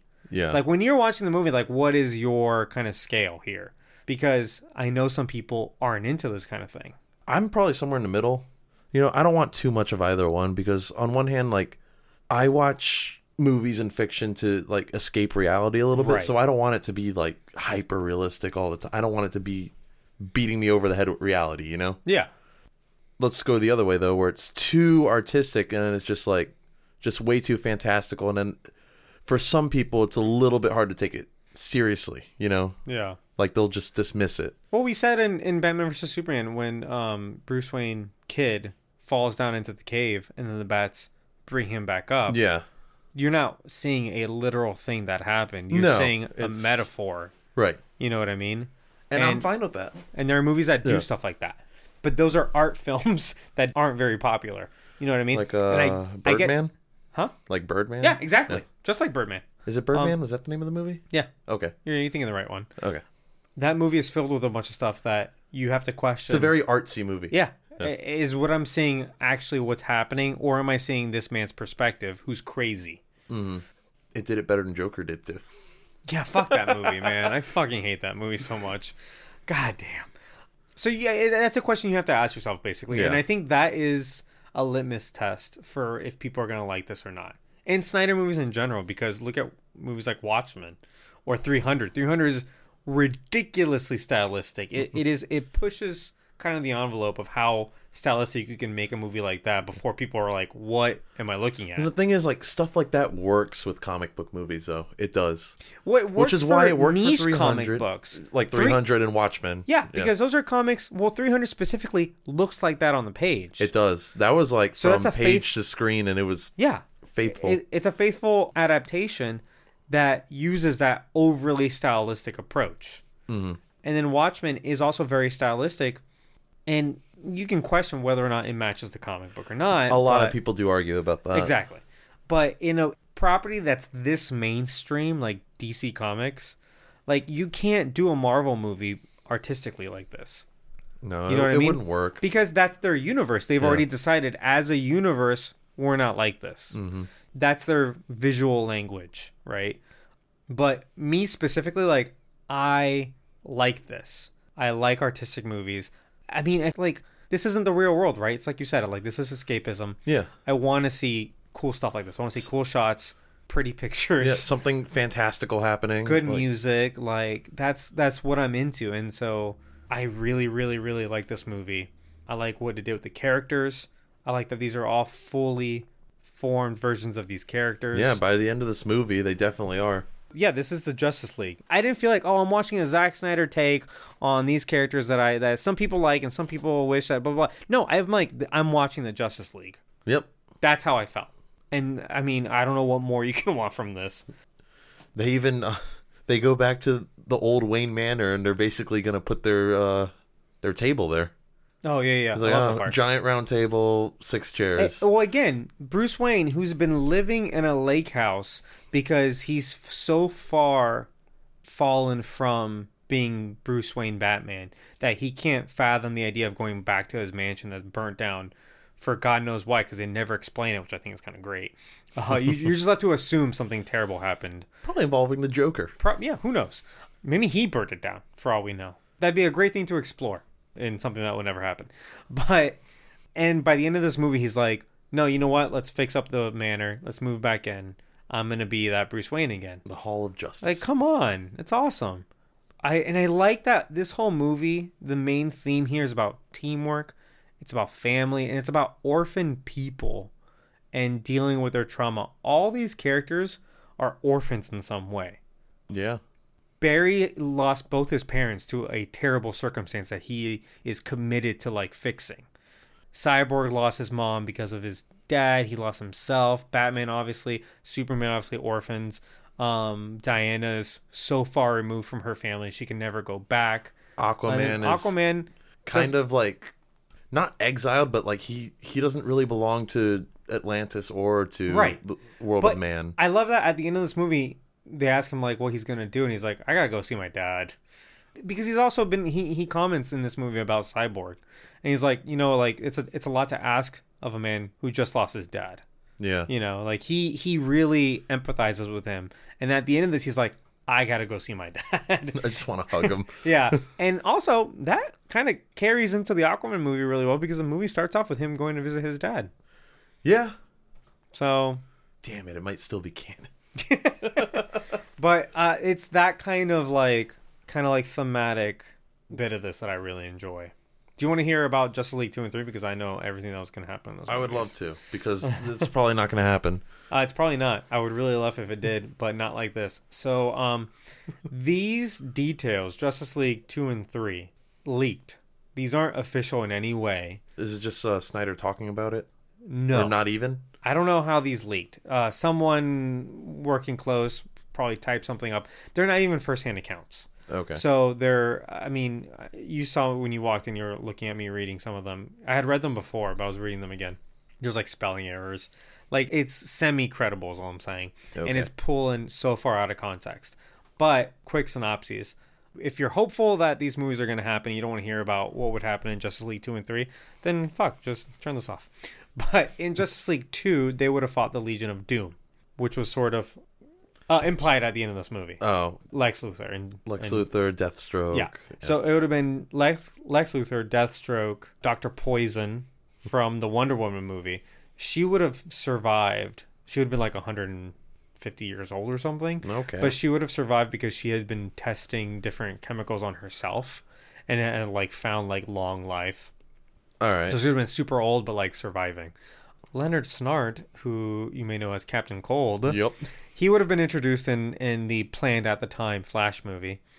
Orm and Black Manta, who are both from Aquaman, and the Riddler, who would have been in the Batman movie. That thread carries on because the new Batman movie has the Riddler in it. That would have made up the Legion of Doom. They would have been fighting the Justice League. You can read more details, but basically a lot of stuff would have happened in this movie. A lot of personal stuff. It would have been similar to this, where everyone's kind of doing their own thing for a lot. Okay. They've got their own subplots. Uh, but the main takeaway is that there's a scene where Lois Lane is in the Batcave with Bruce Wayne. They have like a big meeting, and everyone leaves. Lois stays behind and talks to Bruce Wayne. It is revealed that they had an affair. Oh. Yeah. Lois Lane and Bruce Wayne. So that in the comics... in any that's never happened before. That would be crazy. Yeah. But Also, basic... where in this movie universe would that have happened? Well, for the um, two years that Superman was dead. Oh. Uh, is that um, not fair then? Well, I mean, no. But so basically they would have been working together at some point or have known each other. Right. And they would have, you know, found solace in each other, I guess. Mm-hmm. Is that where I, the look, pregnancy hate... test is from? Yes. Really? So, yep, that's the pregnancy test. Because so they would have met up and she would have said, revealed to him that she's pregnant. And oh. he would have been freaking out or whatever. And she would tell him that he's not the father. It's Superman. So that was supposed to be in this movie. In in the original Zack Snyder's Justice League, he wanted to put in this affair that they had. And D C said, get the fuck out with that. You're not doing that. That I- might have been a little, a bridge too far. Exactly. And they said, absolutely not. That it was cut out. Right. However, they did you have that shot of the they- pregnancy test, I guess, just in case. They still had the seeds planted. Exactly. Absolutely so, not. Yeah. So by the end of that movie, Justice League two, the Legion of Doom would have beaten the Justice League. They would have found the anti-life equation. The Riddler would have been the one to solve it because that's what he's that's good for. Thing, yeah. Um, apparently, he would have solved it and then killed himself in front of Batman instead of revealing it to him, which is... pretty heavy. Very, huh. uh, very, um, what's that show? Sherlock. You see that show? No, but I've heard it's really good. It, it, it's good up until a point, and uh, Moriarty kills himself to prove something to uh, to Sherlock. To prove something? Yeah, yeah, yeah. It's real weird. Okay. But anyway, by the end, they would have called Darkseid, uh, and Darkseid would have boom-tubed over to acquire the anti-life equation. Lex Luthor would have sent Darkseid to the Batcave. Because he knows who Batman is. He knows he has the mother boxes. Darkseid would have gotten there, killed Lois as Superman arrives. So that scene we saw, because yeah. he would have personally fried Lois Lane in front of Superman and Batman. And that's when he uses the anti-life equation to take control, control of, Superman. of Superman. Yep. And that's where this whole nightmare scenario yes. starts. So, okay. And that would lead to a five-year time gap into Justice League three. So the movie would have ended with Lois dying and Superman being taken. Yep. Ooh, it's very... It's back to being bleak. yeah. Yeah. It's very ballsy. It'd be a ballsy yeah. ending to yeah. a movie. Very Empire Strikes Back. Yes. Justice League three would be set five years later, and that's the nightmare reality that they're living in.